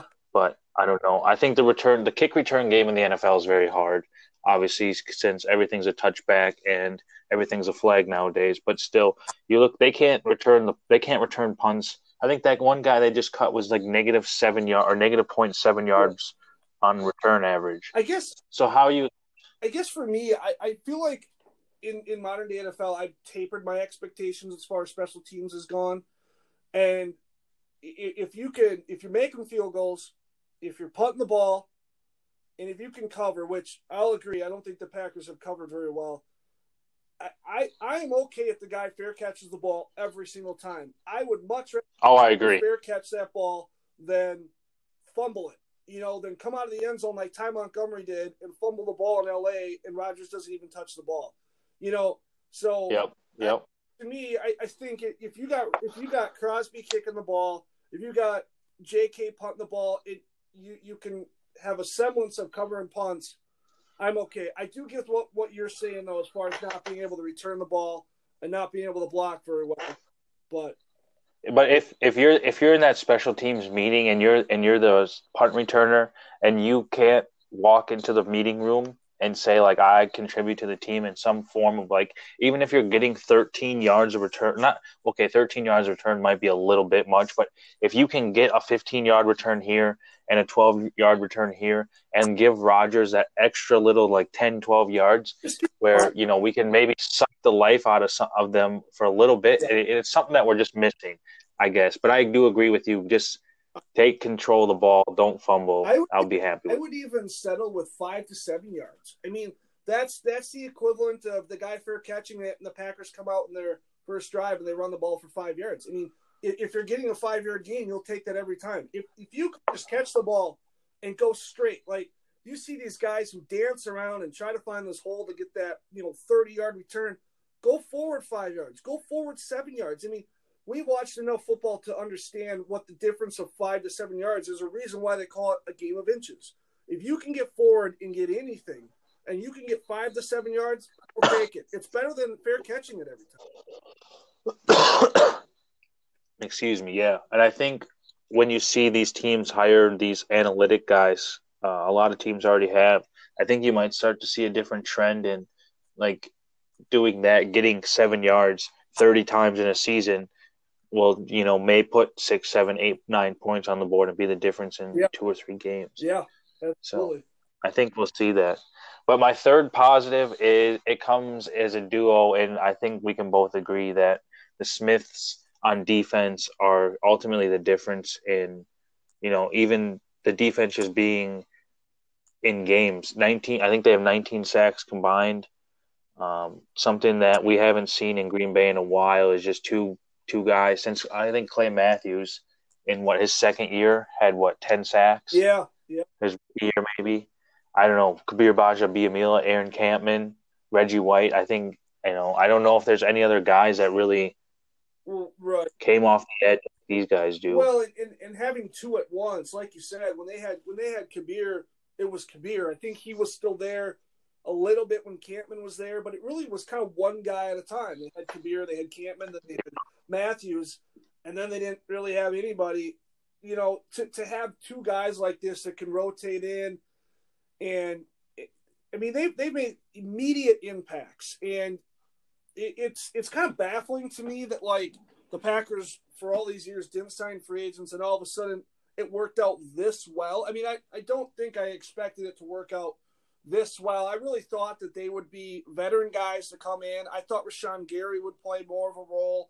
I thought uh, Kyler Fackrell would get more snaps. But I think quickly everyone realized that these guys need to be on the field every play they can be. And they're playmakers. I mean, you see in the games in which they, they don't get to the quarterback, in which they, they don't put pressure or get sacks, this defense is a completely different defense when they're not making plays. So if you're a team scheming up against the Packers on how to beat them on the on the defensive side of the ball, you have to neutralize those two guys, because if you do, you'll have time to throw the ball and there'll be holes, because we've seen it. When the Packers are not able to get after the passer, It happened in it happened in uh, L A against the Chargers. If you can't get to the quarterback, it, it, I mean, but that's anybody's secondary. If you can't get to the quarterback, you're done. You know, you, they're going to throw all over you. But you're right. It's been an, a big impact, those two, and uh, it's paying dividends so far. A hundred percent. And I think, like you said earlier, Rashawn Gary, I'm actually fine with him sitting behind these two and learning, because what's the sense of putting him out there to get his ass thrown around the field? Yeah. If he can just sit behind, stay fresh, right, put on a few pounds of muscle. I, it's almost like he's red red shirting in, in a yeah. sense. Well, yeah. I was just kind of hoping he'd come in and, and, you know, something would click and he'd be able to play more, but I agree. He's not ready. He was an interesting pick for me. I, I think the way that the board fell, they kind of just didn't have anyone to take. They couldn't move out. I think he was sitting there in his lap. I mean, no doubt the kid's an athletic freak. If you look at his combine, if you, you know, he's an athletic freak. The big problem is he had three sacks his, his last year in Michigan. Three sacks with, with the numbers he posted, and like the combine didn't match the film. The guy is a much better athlete to just be getting to the quarterback three times. So I think, so I was kind of hoping he'd get the N F L, that you get an N F L coach in his ear, you coach him up. And maybe this is the year he needs, you know, like you said, being seasoned by Preston Smith, Za'Darius Smith, learning from, from two very good pass rushers. Maybe he'll get there, um, and maybe he'll turn into something. But uh, he's an interesting prospect in the, in that fact, I thought. Yeah, no doubt. But I guess you're right. The N F L is all about adjusting and can you make the play. Yeah. So I do agree with that. But, you know, I don't know. I think those are my three positives of the season so far. Um, you know, aside from the obvious Aaron Rodgers and, you know, Davante Adams, blah, blah, blah. But when you really look at the Packers and break down their success, I think that those three aspects are kind of what stood out to me. But, you know, are there anything, is there anything that differs in your, in your mind? You know, I, I think, I think the pos, some of the positives I, I think, there is one positive I would say. It's it's overcoming a negative, and I think it's offensively. You know, you look at one of the holes, I think, offensively on the outside looking in is that receiving core. I mean, you look at what he's still throwing to, even even throw the tight ends into that. Davante Adams and who else? You know what I mean? Well, we've seen Alan Lazard at times. We've seen Mar- Marquise Valdes-Scantling at times. Jake Kumerow at times. You know, Jimmy Graham shows up here and there. But the fact that when Adams was out, it was like panic time. But Rodgers is able to, you know, go to the running backs, use Lazard one game, use Geronimo one game, still spread the ball around. I mean, it's the obvious. Like you said, Rodgers is a positive. But I thought that was one of his most impressive works um, in his career, was being able to work with that kind of a group. I mean, he was dealing with, at best, I think maybe one drafted receiver in that situation. That was Marquise. He was, I think he's the only one in that group that would have been drafted. Lazard was not drafted. Geronimo was not drafted. Um, Uh, uh, Kumerow was not drafted. So that to me is a positive when, when you have you have guys go down, which hasn't happened very often, like we said. You're able to to step up and, and not miss a beat. And you could argue those four weeks without Adams may have been their best four weeks they played all year. You know, what does that say about your team when you don't have one of your better offensive players?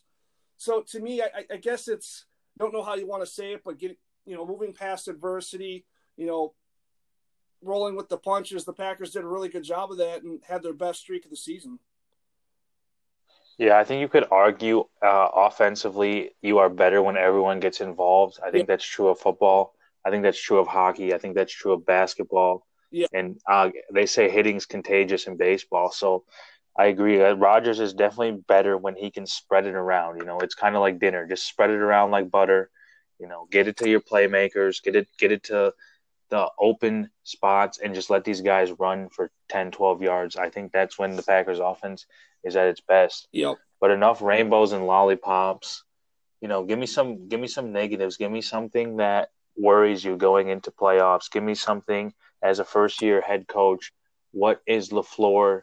What should he be worried about? What do you think is kryptonite is going into the playoffs as an unproven coach who's never been there before? Well, the West Coast is one of them.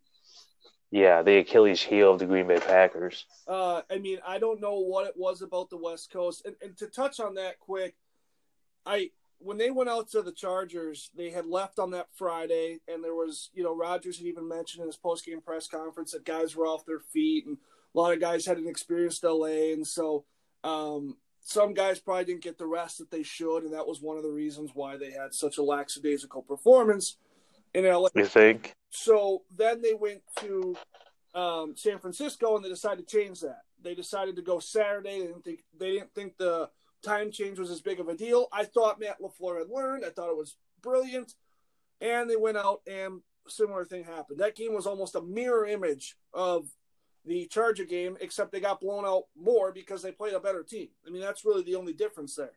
Um, so if you ask me, if they can just stay away from the West Coast the rest of the season, I'll be fine. Um, but I, I do think one of the biggest issues, and it, it wasn't something I expected, but man, that run defense has just not been good.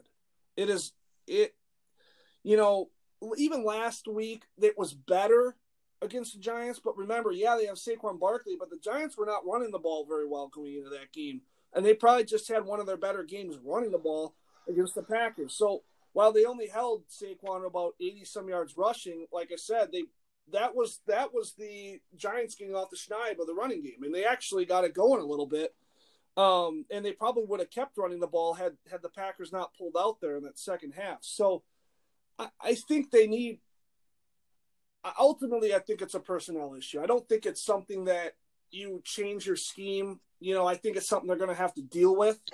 Uh, I would love them to, to be able to, to get Raven Green back because I think he helps in that middle a little bit. Um, they don't have another linebacker. I mean, B J Goodson's all right, but a guy next to Blake Martinez would do him wonders, and that, that's just not going to happen this time of year.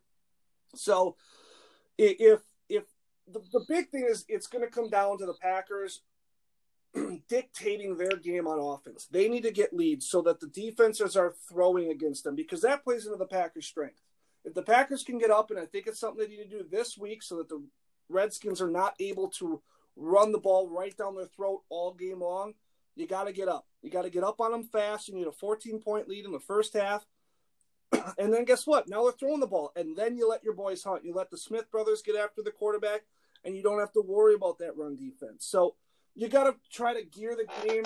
Fast starts is what the Packers need to kind of get around that run defense, force the teams to not have to use it, because that's what happened to the Cowboys.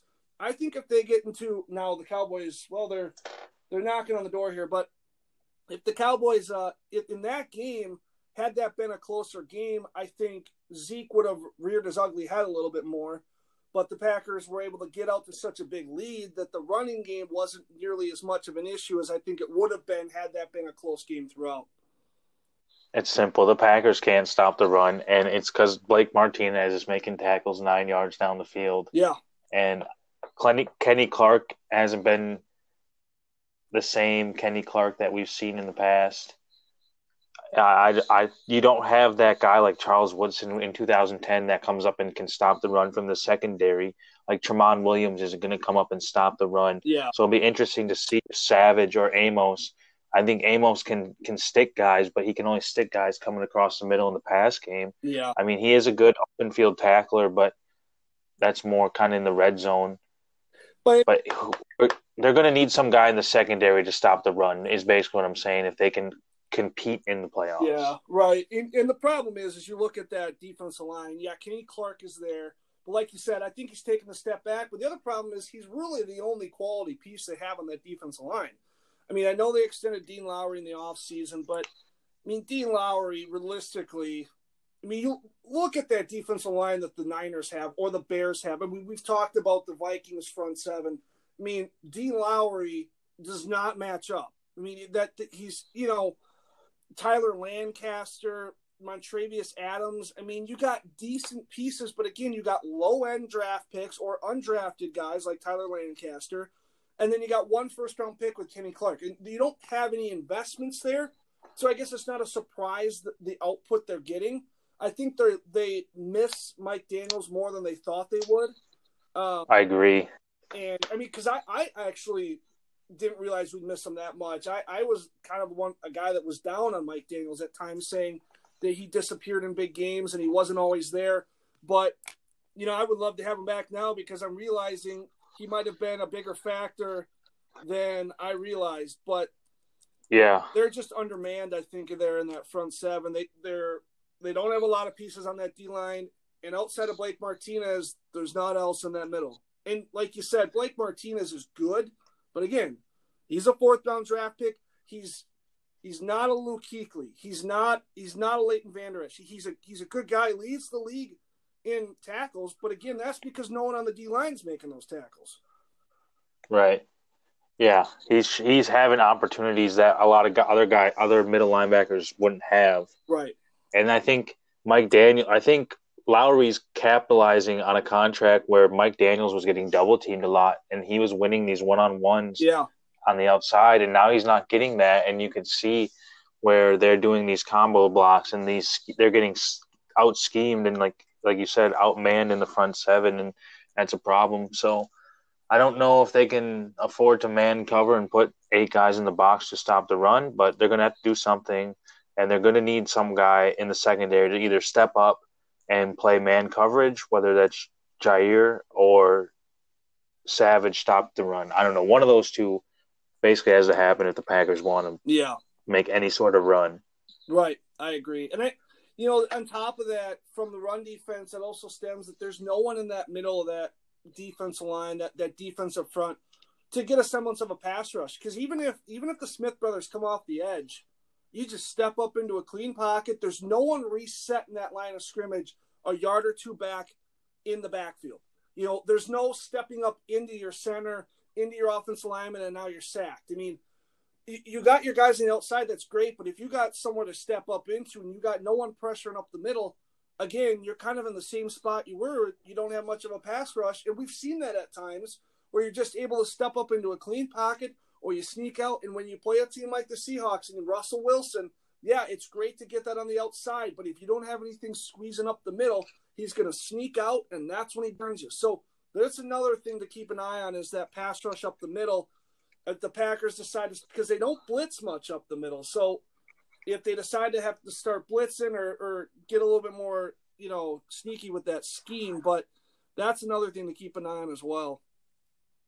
Yeah, one reason I don't think they're blitzing much is because I think they're saving all their blitz packages for the the playoffs when they need them. Yeah. I think – I don't think they're going to give away their designs and their schemes or their blitz packages in the regular season when – come playoff time, you have that on tape, and you go to use it again, and it's going to be blocked. So, yeah, and if you can make it work, if you he, can get there without having to do it, I, I mean, why not? You know, it's working so far. Yeah. I definitely think the playoffs are different in that sense where you, you have these teams where there's really only six or seven teams that have a legitimate chance to win a Super Bowl, and those seven teams have been preparing for the Super Bowl since the first day of O T As and minicamp. So the, the idea that you don't look past the team is true, but it, the, the, the same idea, you're also keeping that end goal in mind where you're also preparing to win a championship. So when you hear things like, you know, we got to work on this and we got to work on that, it's because the end goal in mind is not to beat a team in week thirteen, it's to win a Lombardi trophy. So, you know, as a casual fan, it's hard to keep that in mind. Right. No, absolutely. Absolutely. Trying to think of a few other negatives here. I mean, I touched on the receiving core as far as a positive, what Rodgers was able to do with it when Adams was out. But at the same time, I think you still – I think it can be a positive in the way that guys step up. But I think it can also be a negative in the fact that it isn't super consistent. You don't you don't have a guy. Maybe that's maybe that's on LaFleur, not not just saying, hey, you're our number two and going with him. But it's not like you have Adams and then, you know, Lazard is that guy consistently being that number two, or Kumerow is consistently getting those number two targets, or Scantling is consistently getting those number two targets. It's one week it's Geronimo, one week it's Scantling, one week it's it's Kumerow, and I think that can be a positive because it who do you guard?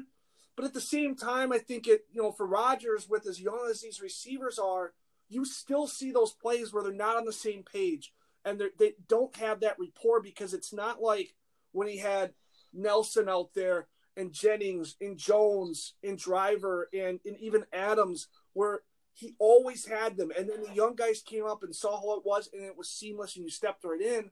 Now it's you kind of got Adams and everyone else, and it, it's work in progress on the go.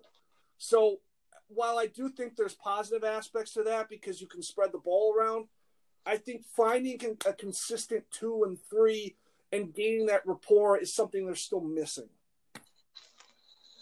What are your realistic playoff? What are your realistic playoff expectations for the Green Bay Packers this year? You know, I, I would like to say Super Bowl or bust. I really would. I just don't know if they're quite there yet for that to be a realistic expectation. Um, you know, I, I don't. They're not. I don't think that can be realistic. I think in Green Bay you're used to having Rodgers, you're going to win the Super Bowl. But Matt LaFleur has never navigated a playoffs as a head coach before. I just don't. I mean, yes, they could get to the Super Bowl. Yes, they probably, they maybe could win a Super Bowl. But, you know, it, they're, they're still a very young team, a very young head coach. Rodgers always gives you a chance, but I would say realistically, the N F C Championship game, just getting there, I think is a very realistic goal. And I think they're capable of doing that. Getting beyond it, I think that that could be another thing. Yeah, I wouldn't be surprised if they see an early exit in the playoffs, to be honest with you. I honestly wouldn't be surprised if they somehow draw, you know, the Seahawks or some, something shakes out where they, they get the short end of the stick and, you know, LaFleur just gets out-coached because it's the playoffs. I, I, I don't put it past them. You know, I'm really not too high on this team as a playoff team this year. I, but I'm not trying to be negative, but I, just... I don't see them losing. I don't I don't see them losing one and done at home. Now, I could be wrong, but also that depends on the matchup. Like, likely, let's say they get the three seed. Likely, it's probably Minnesota that they would face based on what we're seeing right now.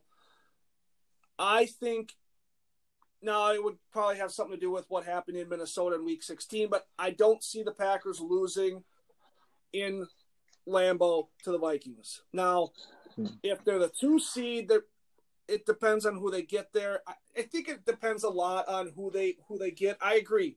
They they look like a team that could look at an early exit. I, I can see that one hundred percent, because what do you have to be able to do in January football? You have to be able to run the ball, which means what do you have to do? You have to be able to stop the run, and they can't do that. And we've seen them now the past couple weeks. They didn't run the ball well against the Giants in bad weather. They didn't run the ball well out in San Francisco. Guess what? You're probably going to have to play them to get to the Super Bowl. So you do have a point there that there are some aspects lacking that you have to do in playoff football that I don't know if the Packers are doing very well right now. Now, granted, we always say it, it's about the team that's peaking at the right time. They got four weeks to go. They may be peaking when they leave Detroit. So we'll see. But I, I, I like I said, every year I want to say they're going to go to the Super Bowl, but I think they can get to the conference championship. But I, you could very well be right on that one. I think it's fair to say that the season begins December first, and these next four weeks are basically the preseason to the postseason, if that makes sense. Yeah. And they got they got four weeks to tune it up, and then it's it's it's go time. You know what I mean?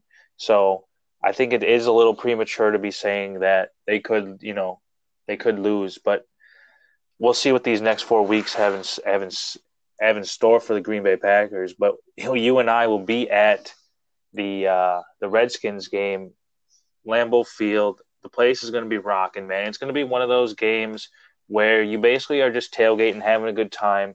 You have no really worry in the world that the Redskins are going to come to Lambeau Field and win. It's going to be mainly a social event. Um, your thoughts on this Sunday? You know, what what are, what is your game plan going into this Redskins game at Lambeau Field, noon kickoff? What are you thinking? I, I actually haven't been back in Lambeau since, I want to say it was the Raider game earlier this year. I didn't go to the Panther game, so I'm excited to be back there. I think it's going to be a, a raucous crowd. I know Rodgers was in one of his press conferences this week asking the fans to be nice and loud. Um, I, I mean, I'm not expecting the Packers to get upset. I do think the Redskins could be a little tougher than a lot of people think. One, because we're watching right now, the Cowboys are probably about to lose, which means the Redskins are not out of it. And no. And the other thing is, if they can run the football like they did last week, that, that team last week against the Panthers had no quit. They were down fourteen to nothing, and they came back and clawed their way into that game. They ran all over that defense. That looked like a team that is still playing football. And in December, if you can run the ball. So, again, I'm not saying that the Redskins are going to upset them, but I think the Redskins need to be taken a little more seriously than maybe some people think. And if the Redskins can run the ball, get going, it could be scary. But I think the Packers come out firing. They come out aggressive. They're back home. The weather will be pretty good, so they should be able to sling it pretty well. I, I think the Packers win. We talked about this earlier, but I, I think the Packers win. I don't know if it'll be by fourteen. Um, but I'm going to give you a prediction, though. I do think it's going to be the Packers uh, thirty-one twenty-one at home. Yeah, I could see like a thirty-one nineteen scenario somehow. So, actually, would that would that mean they cover the spread? How many is that, twelve? Uh, yeah, so they would not cover the spread. No. thirty-one nineteen Packers. Yeah. So that's my prediction. Yeah. I mean, the Redskins are very beatable. I think I think these next two games are going to be a little more difficult than people think. I even think the Bears, honestly, more because of their defense. Not although I'm surprised the Bears have put thirty-one points up. That's a little surprising, but I think that's probably more about the Cowboys than it is about the Bears. Um, yeah, definitely. Um, but the Bears defense still scares me a bit. I know that was week one, but the Packers did not handle that defense well at all in week one. Um, they're a different team. The Packers and the Bears are both different teams now as we're much farther into it here. Um, I think that's going to be interesting. I think a big key, and I think a big key for every game going forward for the Packers, is establishing the run. Because we saw it last week. It took a little bit for that offense to get going when they couldn't run the ball. If they can get back to running the ball, they can get back to that play action. It opens up so much more in that offense. So I think every game the key is run the ball. But I also think a fast start's key this week. So if Jason Garrett has a job tomorrow, are you going to be surprised? Part of me says a little bit, only because if they haven't fired him by now, I mean, I mean because, yes, they've still been in it, but they'll still be in it tomorrow too. I don't – I would say I, yes, only because they're still in a division race. I mean, if, if Jerry Jones realistically wants to win the division still, I don't think the answer would be to fire your head coach. But at the same time, he hasn't been impressive. So, I don't know. What do you think? I would actually – see, I'm going to counter that. I'm going to say the opposite. I think if you're in this still in the division race and this guy clearly is not – if you think in your mind that this guy cannot get you – to a Super Bowl and you're still in the division race, I would fire him and see what your team does. And yeah, you know, they rally around each other. See how they react. It, it's not, it's not working now, so it's yeah. Not a bad switch thing. It up, I guess. But I, yeah, I don't know. I think I think either way, you're still not in it. You know what I mean? Yep. However, however you you know put it, you know, it's still this the is, Dallas this is Cowboys. Not a, this is not a game that Dallas should have gone on the road and lost. I mean, Dallas is the better team. Dallas is the more talented team, and you could say that about probably a ton of games that they have played this year, and they have continuously laid eggs in games. So, I mean, to your point, I guess, yeah, I I guess I would probably be a little bit surprised. I don't know, only because I feel like if Jerry would do it now, he would have done it by now. But you're right. I mean, why not? Division race, see see how your team reacts. If they don't react, well, you're probably already out of the playoffs anyway. If they react well, you might win the division. It's a good point. I think that's what you do. You draft a quarterback and get a new head coach, and you see what Dak's made of. You would draft a quarterback with Dak still on the roster? Yeah, is it is this his last year of his contract? Well, yes, but uh, likely they will probably franchise tag him. That's, yeah. That's what the rumor is, that they're going to franchise tag him, make him prove it one more year, and then like, and then they might Kirk Cousins him and do another franchise tag or sign him. I just don't – I mean, with with where they're at now – and if they get a new head coach, they come into next year ready to compete. I don't know if it makes sense. Now, maybe taking a quarterback in the third or fourth round, but taking a first or second round quarterback for a team that's looking to add pieces and compete next year in a wide open division, I don't know if it makes sense if you have Dak back. And if, if you believe in him enough to be your quarterback next year to then go draft someone in the first or second round, I don't know if that makes a lot of sense. I like a quarterback in the fourth round for them, a flyer, some, a guy who falls, you know, that you think, you know, has a has you know can get coached up, can sit, and maybe if Dak isn't your guy, you don't want to pay him, then you throw him in. I just don't know if drafting a guy, you know, for a second round is exactly well, the move. It's going to depend on their pick. But here's the thing: if you don't believe in Dak and you don't re-sign him this year and you just franchise tag him, that that doesn't give me much, you know, hope for the long haul. But if you get a, if you do fire Jason Garrett and you do get a new head coach, that's the first thing you need. Uh, the guy, he needs his guy. You know what I mean? So if his guy isn't Dak Prescott, if he doesn't sign off on him as his guy, they're going to have to draft someone that this coach approves of. Agreed. You know what I mean? But if you're if you're going to draft a quarterback, though, you might as well let Dak walk. I don't. I, I, right. I don't see the point in keeping Dak, because what does that do for Dak's psyche? I mean, you're you're first of all, you're investing in Dak, so there's no benching him. If you if you franchise take Dak, you're paying him what? A lot of money, a ton of money, and so you're stuck with him. You're not you're not going to bench him, because if you do, that's a disaster. You've already you're not making the playoffs if you're benching your franchise take quarterback, right? So. But if you're if you're ready to turn the page and you're you're ready to draft someone enough, that means Dak's definitely not the guy. So you might as well let him walk. I, I unless again you're going to take a guy in the fourth, fifth round that you think, you know, if Dak doesn't pan out in a year or two, you can turn the reins over to maybe. I don't know, but I, I think at this they're going to be at crossroads, like you said. They they let Jason Garrett go. They're going to have to make a decision: is Dak our guy? Is Dak not our guy? Who's our coach? Who's his guy? There's decisions to be made. It's it's definitely interesting. Lincoln Riley's name kind of gets floated around a lot when, when coaching vacancies open up, and I think his name has been floated around a lot with the Dallas job. It'll be interesting to see if he is the guy, if Dak is his guy, you know, or Jalen Hurts is coming out. If Lincoln Riley does become the head coach of the Dallas Cowboys and they have a decent pick and Jalen Hurts falls, is that the guy they go with and they, they let Dak Prescott go or trade Dak Prescott? I don't know. Yeah, it, I guess it all does come down to, do you fire Jason Garrett and how soon do you fire Jason Garrett? Because I don't think Jason Garrett makes it past Saturday, to be honest with you. Yeah, unless unless they let him go and he makes a run through the playoffs, Jason Garrett definitely is done after this season. It's just a matter of when at this point. Yeah, I tend to agree with that.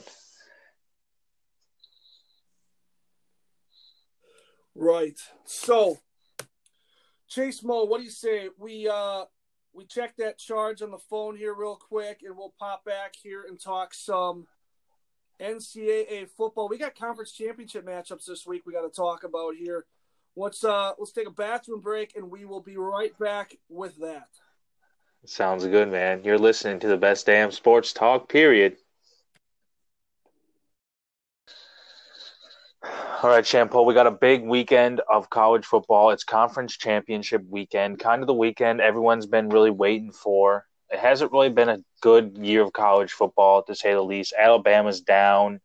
Um, there really isn't a clear-cut favorite. You know, there's three teams in Ohio State, in L S U, and in Clemson that have proven themselves, you know, to be legit contenders. I think the fourth seed in the in the uh, college football playoff is still up for grabs. It looks like it's going to be between Utah and Georgia. So we'll kind of see what this um, this weekend has in store. But what's got you excited this weekend? What games are you looking to watch? What game What game out of this lineup, you know, is a must-see game for you this weekend? Well, I think it's got to be Georgia L S U because I think no matter one hundred percent. Who, I think no matter who wins and who loses, there's repercussions. You know, L S U wins, like you said, that number four spot is still wide open. If Georgia wins, now what? I mean, Georgia's in, obviously. Does L S U get in as a one-loss non-conference champion who just lost, you know, to get in? I mean, no one's ever backed in to the college football playoff, you know, by losing and still getting in. Do they still get in? Does, you know, do they then take Oklahoma, Utah? What what if Utah loses to Oregon? You know, then what do you do? But I think it's Georgia L S U because there's so much that hinges on both of those. Complete chaos happens if L S U loses, and the door is still open if Georgia loses. Yeah, that's fair. I do think I think Ohio State's your number one seed. I think even if they lose, they'll be a two seed. Um, I don't see them losing to Wisconsin, though. I really don't. I think sixteen and a half point favorites, I think that's a little high. I wouldn't I, I wouldn't put any money on that, but I think that they would – I think I wouldn't be surprised if they cover that spread.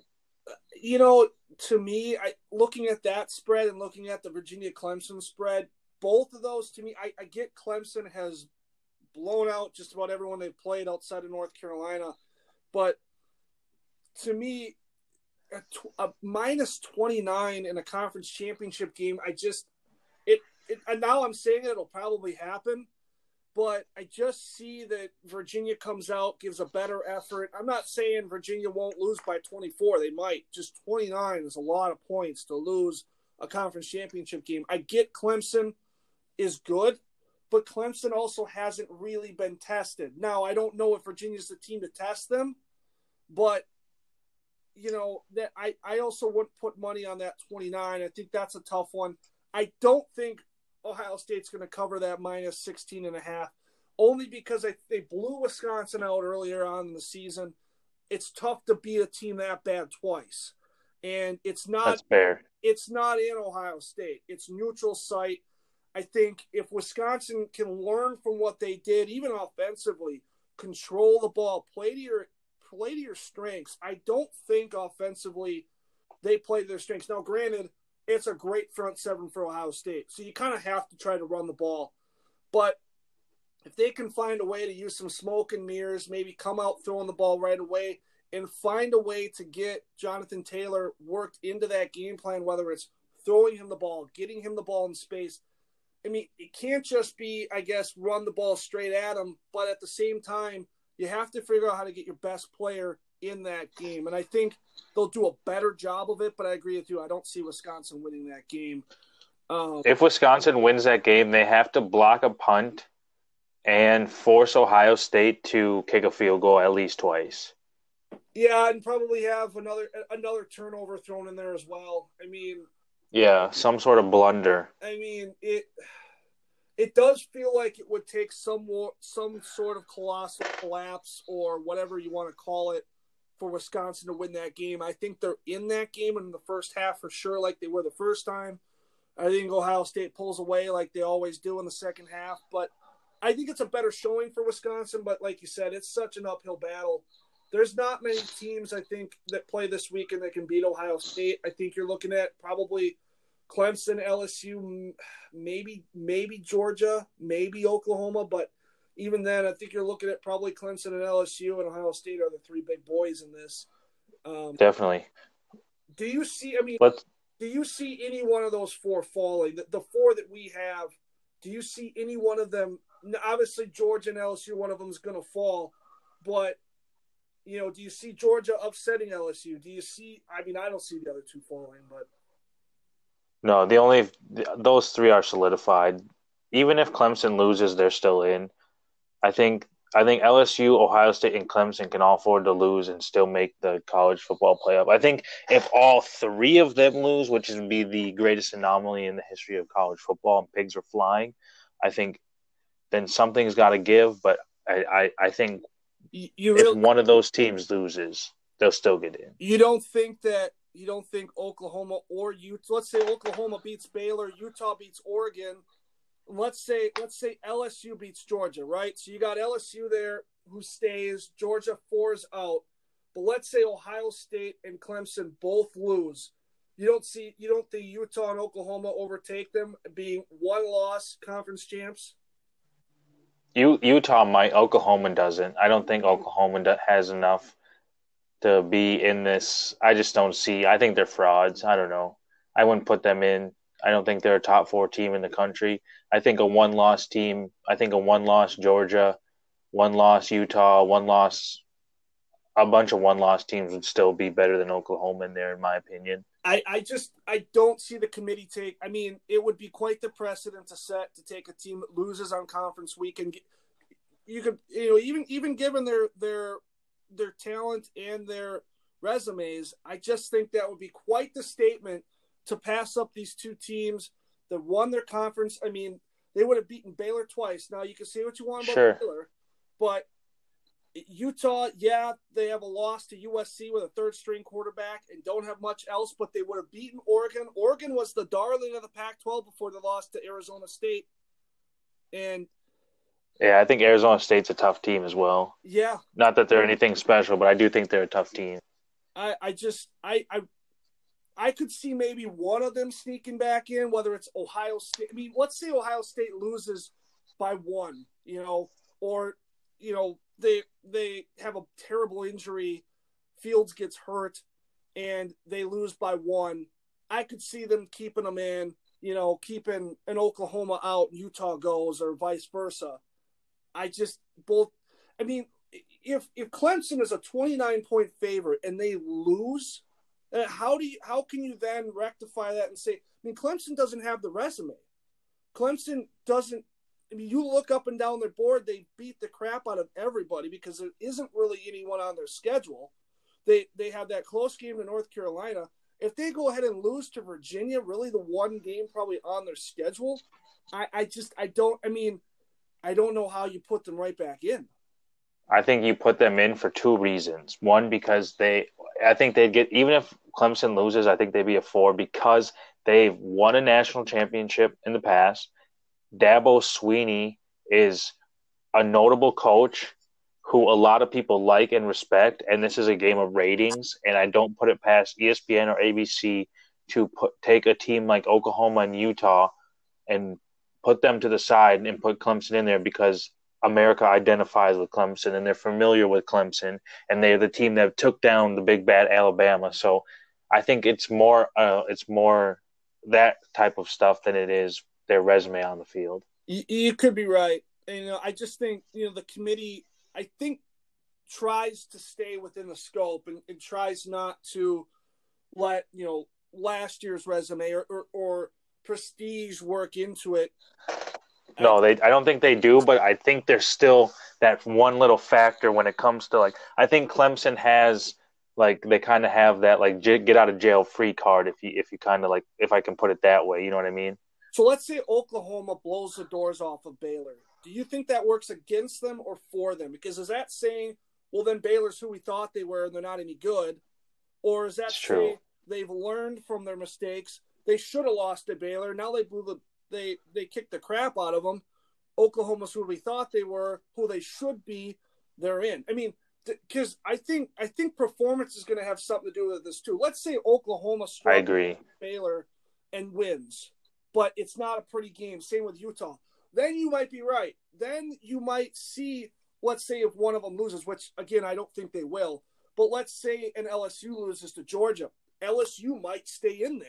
Very, I mean, L S U is the one that for sure, if they lose, could yeah. stay if Utah or Oklahoma don't play well or the other winner doesn't play well, whether it's Baylor. Um, I, I don't think there's any chance Baylor gets in, really. I mean, maybe, I guess. I guess to my point, if Clemson gets blown out, there's a chance, you know. I mean, Baylor does have – Baylor would have a win over Oklahoma. I guess whatever you think that weighs. But, yeah, it'll, it'll be interesting. It'll be tough to see what they do. But I think it's going to be how Oklahoma wins if they do, how Utah wins if they do, and then how badly if Clemson or Ohio State were to lose. You know, you got to put all that into factor. If Ohio State, Clemson lose close, and Oklahoma and Utah win ugly, then you might have a point. Sure. And, I, I mean, quite honestly, if we're if we are being honest with ourselves and we sat down here and we just said, pick the four best teams out of this lineup, and you said Ohio State, L S U, Georgia, and Clemson, and said, all right, that's going to be the four teams, I'd be fine with that. But let's say Alabama still had two, which they don't, and let's say Alabama had two losses. Alabama would still be one of the best teams, but you would put Alabama in with a two-loss? No, I wouldn't put Alabama in. I think Alabama's done. I don't think Alabama's going what I, in. What I'm saying is if you're going to go based off talent, then you, you pretty much – I mean – But I still think with Tua, I don't think Alabama's a, the four, fourth best team in the country because they can't stop anyone. And I think L S U, they, they lost to L S U. I just I th- I don't know. I just think that Alabama is not a very good football team, and they're not a top four team in the country. Yeah. I'm just trying to make a point that I, I think you have to put resume in there. I, I don't think you can just solely go off of talent because sure. there isn't exactly a good example this season. But I think in seasons past, you could have said, you know, there's this team sitting out there. They're not they're not playing on conference weekend because they didn't get there because they have a one loss. You know, I don't think there's a good example of it this year. Um, Penn State might be the closest example to it, but I don't think they're a good example. Um, but someone sitting out there that's got a one loss who doesn't play on um, conference weekend because they, they missed out, but they're the most talented team, so I'm going to put them in. Or they got two they have two fluke losses, one from early in the year. But I think they're the most talented, so I'm just going to put them in. Just, you know, they might not have the resume, but I think they're the most talented. I think there's got to be a little bit more structure than that. But you're right. If we did look at just the best football teams, yeah, it would come down to, I mean, if we were sitting in a room and we just said we want the best four in there, you're right. We'd be looking at L S U, Georgia, Clemson, and um, Ohio State. No doubt. Um, and I, I, I don't even think it's close to put Oklahoma, Utah in there. Um, I don't think you should punish someone for playing, like you're saying, I don't think you should punish someone for playing in their conference championship. Like if, if you lose your conference championship, it's kind of, it, that loss shouldn't weigh as much. Is that, is that kind of what you're saying? Yeah. Well, I guess I'm, I'm trying to say the opposite, I guess. Um, I, oh, you're trying I'm, to say the opposite I'm, of that. I'm agreeing with you in the fact that if you looked at the best four teams, we obviously would agree on the fact that it's Ohio State, Clemson, um, L S U, and Ohio State, right? But – or Georgia, sorry. Georgia, yeah. L S U, Georgia, Ohio State, Clemson. But it, it, at the same time, though, if L S U – I think L S U is the, exa- is the exception. If Ohio State loses to Wisconsin, we're saying how much of a of layup this is. Then they should beat Wisconsin. If they don't beat Wisconsin, Oklahoma or Utah should get in. You, while you shouldn't be penalized for playing in your conference championship game, you should be rewarded for playing in it as well. And that's all I'm That's saying. fair. That's fair. I do agree with that. How I will say there, I will. You're so you're saying L S U. If even if they lose, L S U is in the college football playoff in the top four, I, even if they lose to Georgia. Well, let's say they get the doors blown off by Georgia, which I don't think they will, which I also think L S U will win. But let's say Georgia blows the doors off L S U and it's bad. Then no. But if, if it's a close loss for L S U, I don't I don't see how else someone else gets in unless unless, again, Oklahoma impresses against Baylor. You, I think it all has to do with um, style points this week because right. L S U, but then, to me, is by and far the better team when it comes to Oklahoma and Utah. But at the same time, I think all, there's these things you have to check off to get to a national championship. It isn't enough just to be the best team. You have to sure. win games. That's why you play them. So you have. But are you have putting? Them. Are we putting too much weight on this game? Because you could say that Georgia lost to South Carolina, so then by the, by like that loss, they shouldn't even be in the college football playoff. You know what I'm saying? Yeah. Because well, right. it's well, and, but there shouldn't be so too much weight on this game. I guess to be fair, they are the weakest of the four that we're talking, and that's fair. But, but I think I, I don't know about me personally, but I think in general the S E C has put more weight on it. I mean, obviously South Carolina is near the bottom when it comes to S E C teams and who you would rank, but sure, it's still an S E C loss, and I think Georgia hasn't looked impressive. But at the end of the day, Georgia loses, they're out. Georgia wins, they're in. So there is that. You know, Georgia's fair. The thing about Georgia is they put themselves in a situation where you can't look the other way. I mean, it's not like they're a two-loss team where if they win, you're like, no, I'm not touching them. They did what they had to do.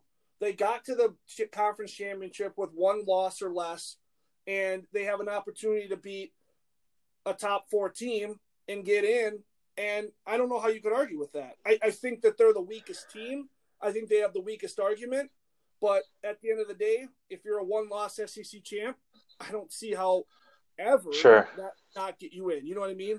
And I, I think it's great that we put on the conferences, but yeah, definitely. So I think you put I think you put L S U in there no matter what. I think even if they lose, they're in, and I think yeah. Ohio State's in because they have beat four top twenty-five teams, which is more than L S U has beat this year. I'm pretty sure if I my research is right, but. I don't know. I could be wrong, but I still think Ohio State has done enough this year. Even even if they played in the weaker B, Big Ten conference, I still think they've done enough this year to prove that they're a top four team. So I still think L S U and Ohio State are in no matter what. And I think Utah, Clemson, and it would be what Georgia are fighting for the last two spots.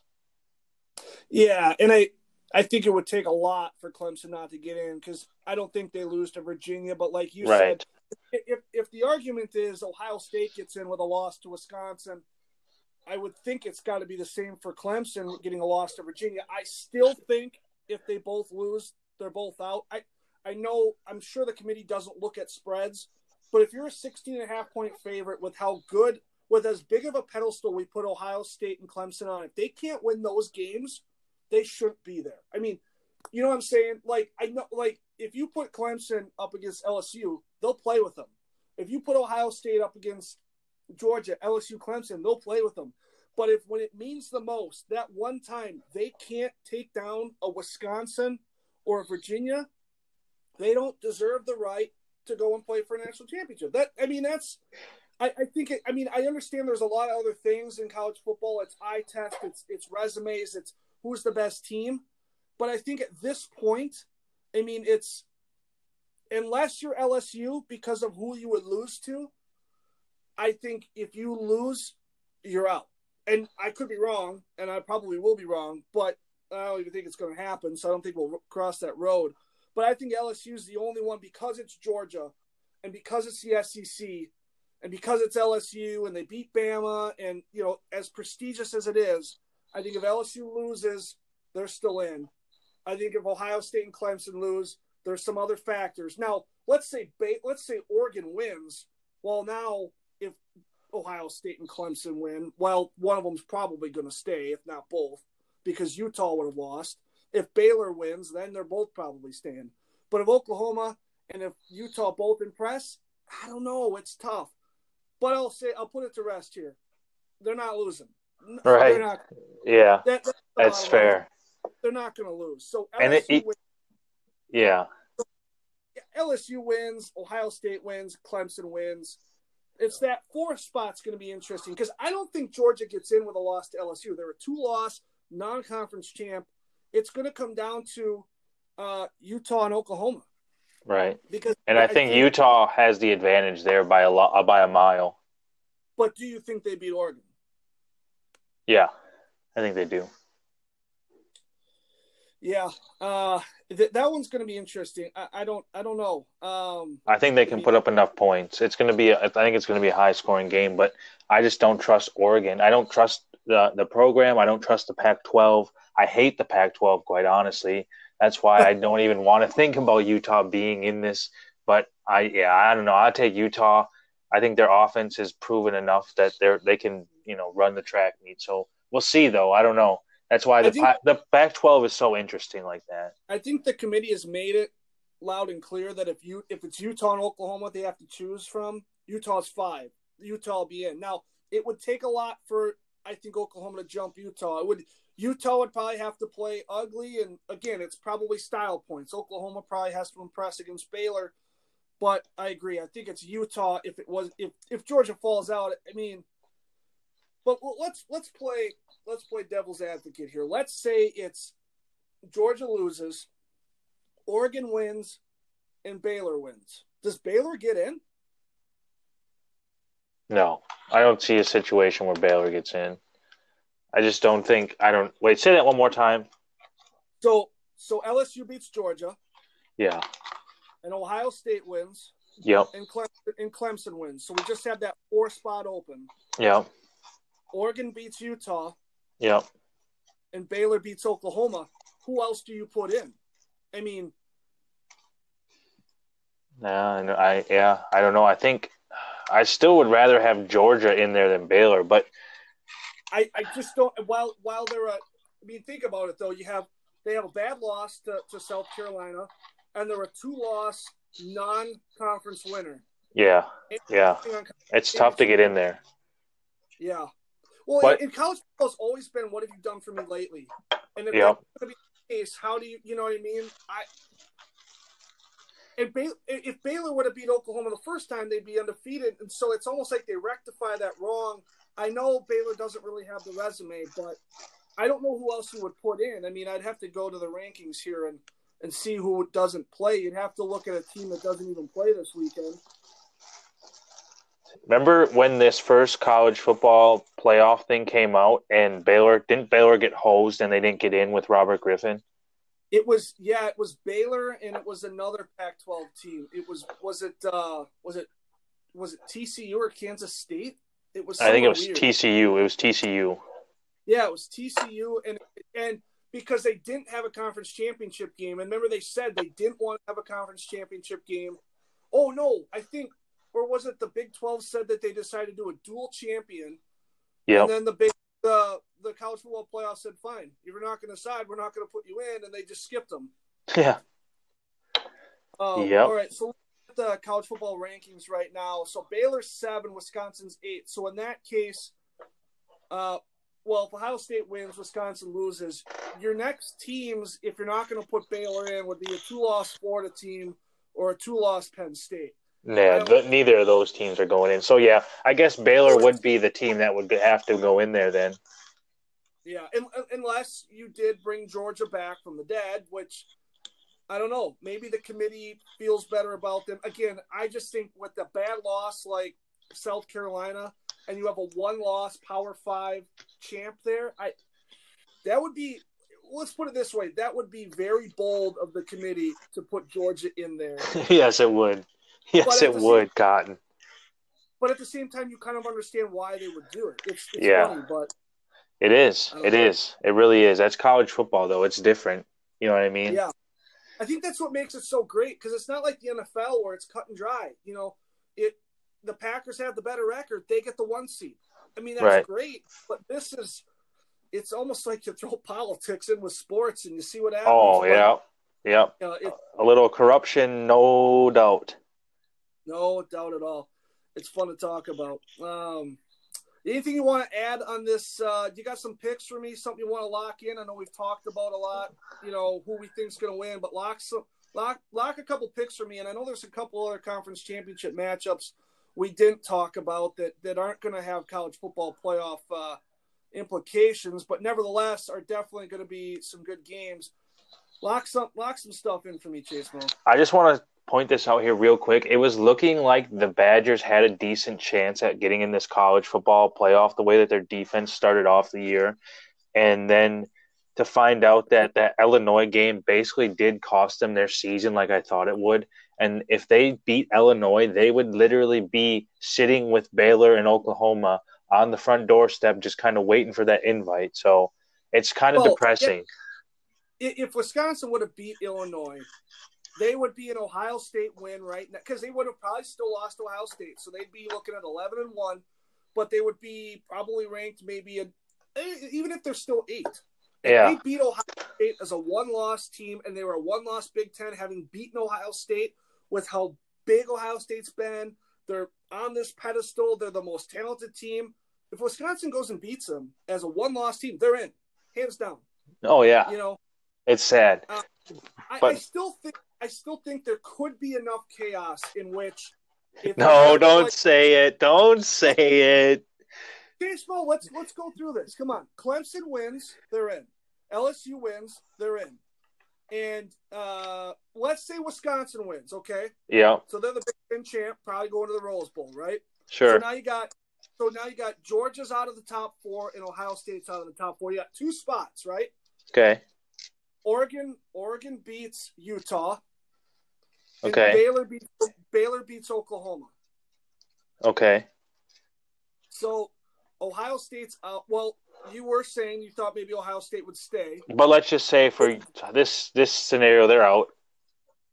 Well, you still have two spots, so you could keep them in. I mean, yeah, Georgia, but realistically, you're not going to have two Big Ten teams. I don't think you would have two Big Ten teams. So Baylor probably gets Baylor would probably get in. You got to put two teams in at this point. Utah's out, they lose. Oklahoma's out, they lose. Unless you. You could put Baylor back in and keep Ohio State.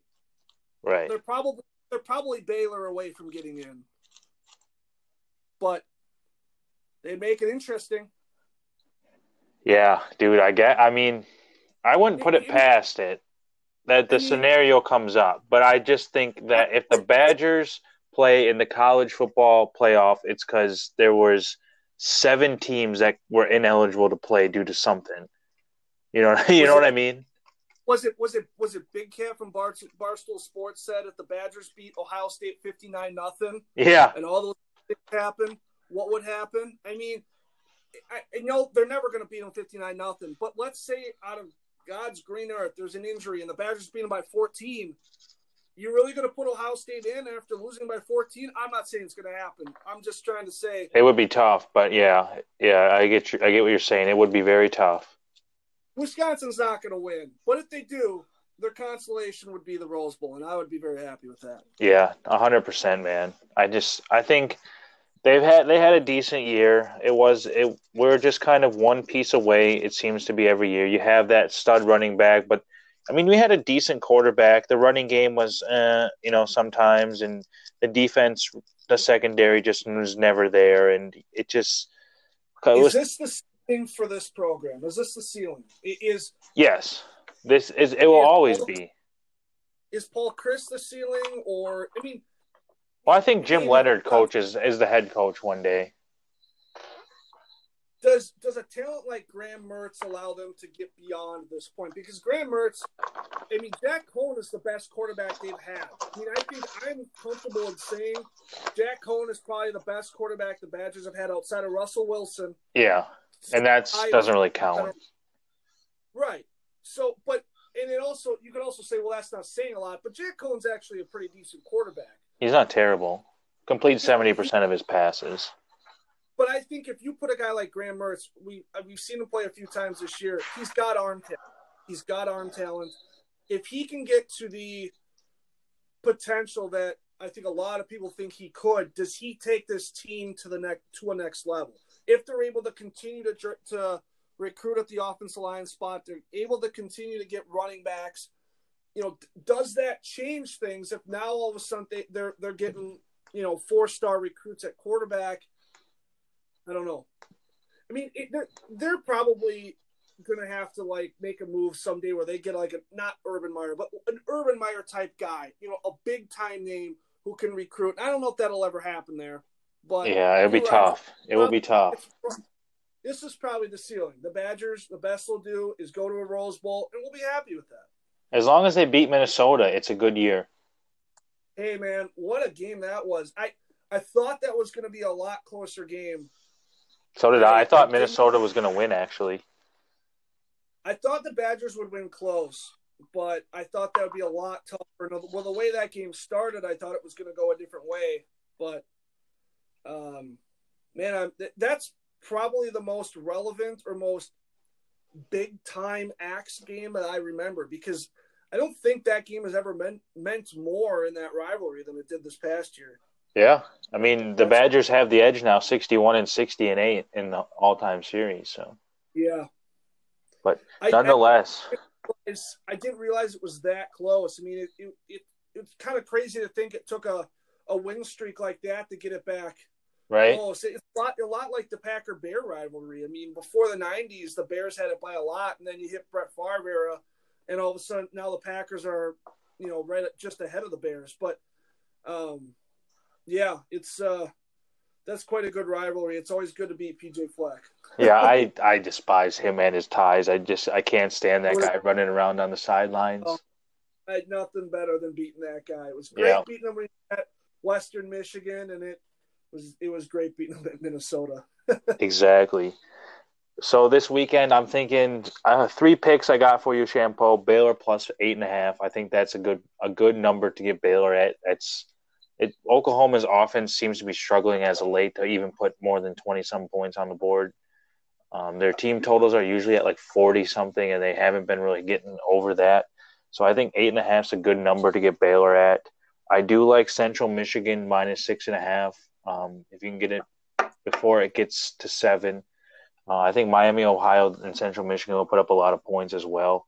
And I do like Cincinnati plus nine and a half. So I saw some places you could get it at plus ten if you really wanted to. So I think those are three numbers that you really got to look into this championship weekend.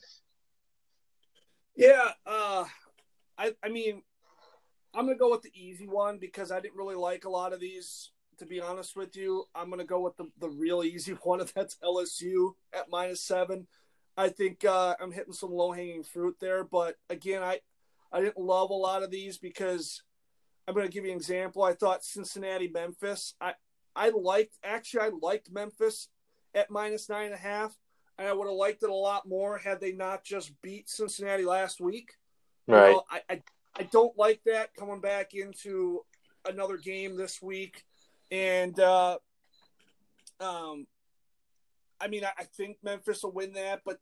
That's one of those you kind of don't want to – I mean, my opinion, I don't want to touch because it's like, you know, what does Cincinnati see? I mean, how many times have you seen a team go in one week? I mean, the Packers did it one year where they went into the Cardinals, and then the next week they had that classic game with Rodgers and Kurt Warner, and it didn't go our way. So I didn't really want to touch that one. So I went with L S U there at uh, at minus seven. Um, I took Boise State in Hawaii. And I'm taking Boise State at minus fourteen. I know that's a lot of points, but they smoked Hawaii earlier this year. And minus their, their hiccup to B Y U in the middle part of the season, Boise State really hasn't had a lot of issues, and they've been pretty solid. Um, I know Hawaii can put on put up a lot of points, but, you know, you, you got to wonder what, what that kind of toll is with the travel coming from Hawaii, going back to Boise State. Uh, so I'm taking Boise State in that one. And my other one, and I, I'm actually taking Appalachian State. I got Appalachian State minus six and a half over uh, the Ragin' Cajuns. Yeah, I like you know, that too, Shampo. I like that a lot, actually. Yeah. I, I think uh, the big takeaway here is, man, where App- Appalachian State has come since that. I mean, if, if anyone's listening, the first thing that comes to your mind is probably the big upset against Michigan, what, over a decade ago at this point. Right. You know, they're a, a one A A team at that point, but to get to where they are now, they're a D one program. They're ranked twenty-one in the nation. They've been a top twenty-five team for a good part of the year. Um, they're a good football program. I, I like them over the Ragin' Cajuns, uh, minus six and a half. And, uh, you know, keep an eye out. I know they're only in the Sun Belt, but that's a program that I think is only going to keep going up. Now, you never know. Maybe that's a program that wants to get into a Power Five at some point. But, you know, there that, I think, is a program that's only going to continue on the rise. I do agree with you there. Look for them to be in a decent bowl game this year, get some notoriety. It's all about recruiting, okay. Champo. All about recruiting. You betcha. You betcha. Yeah, well, that's kind of the slate for college football this, this weekend. I'm kind of glad it's over. It, were, it really was abysmal this year. There really wasn't anything too exciting about it other than just football being on. Uh, the Badgers yeah, had a good year. So, I mean, it was all right. I don't really remember a year in which so many teams had a flaw. You know, one hundred percent. You talked about top five teams. Every team was like, well, there's Oklahoma, but, you know, there's Georgia, but, you know, even there's Alabama, but. I, I think Ohio State was probably the one team that wasn't a but that came after it. You know, even Clemson, it was the resume. I, I just, you're right. I think it was a little bit of a stinker, a little bit of a downer. And I, I don't even think there was that many upsets. I think it was just, you know, I think probably the South Carolina one is the one that sticks out the most. Even even the Illinois one over Wisconsin is probably one of the bigger ones. Sure. Um, but, uh, yeah, it's a little bit of a downer. But, um, hey, we still got some bowl games, you know, bowl game season. Chase, well, let me pick your brain real quick before we move off of college football.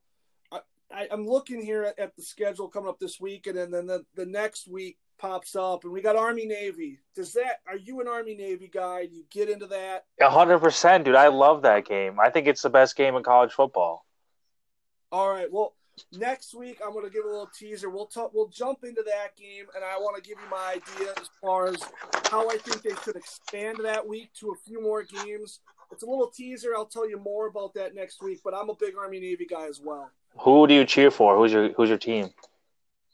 You know, I, I usually like I like to see Navy do well because Navy's usually the one that has more to lose from losing it. So okay. I like to see Navy win. But my grandpa was in the Army, so I feel like, you know, that's really my only tie to either military branch. So I usually like to just cheer for a good game, and a slight part of me usually cheers for Army.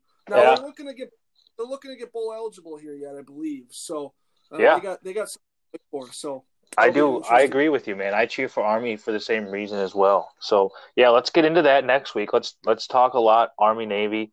I want to hear your idea. So, dude, I'm thinking about going to that next year. Actually, I looked into getting oh. tickets. All right. Hey, I would be in. That's one game I've always wanted to see. So I would definitely be down to see that. Um, this one looks like this year it's in Philadelphia. So I believe that's a home game for Army, I believe that is. Well, don't they play um, – don't they play neutral site? Don't they play at Lincoln Financial? I believe they do it because they play in Baltimore or in Philly because Baltimore is right by um, Annapolis. Or oh, Navy, okay. So I believe they do it back and forth, I believe. I gotcha. Okay. Um, that makes sense. I think they play at either the Ravens Stadium or the Eagles Stadium. Yeah. Switch it back. Yep. So well, well we might yeah. we might be at the uh, might be the first road trip for the podcast. We'll see. Hey, I like where your head's at. I think that's a good goal, and uh, I think we should definitely do it. Let's take one more break, Chase Mullet, and then uh, unfortunately, I have some homework for you, so you're going to have to do it before next show. But oh, I will tell goodness. you. I'll Sounds good. We'll be back to wrap it up on the Best Damn Sports Talk period.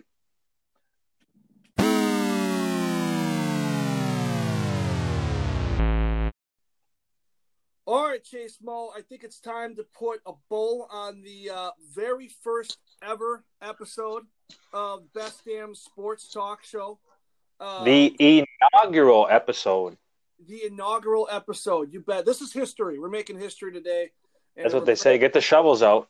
Breaking ground on the show. Hey, a little dude of the old gravedigger, eh? Um, yeah, yeah. Gilbert Brown. Brown, yes, yes. But, uh, all right, Chase Mo, are you ready for some homework that I'm going to send you home with? Now, no cheating on this.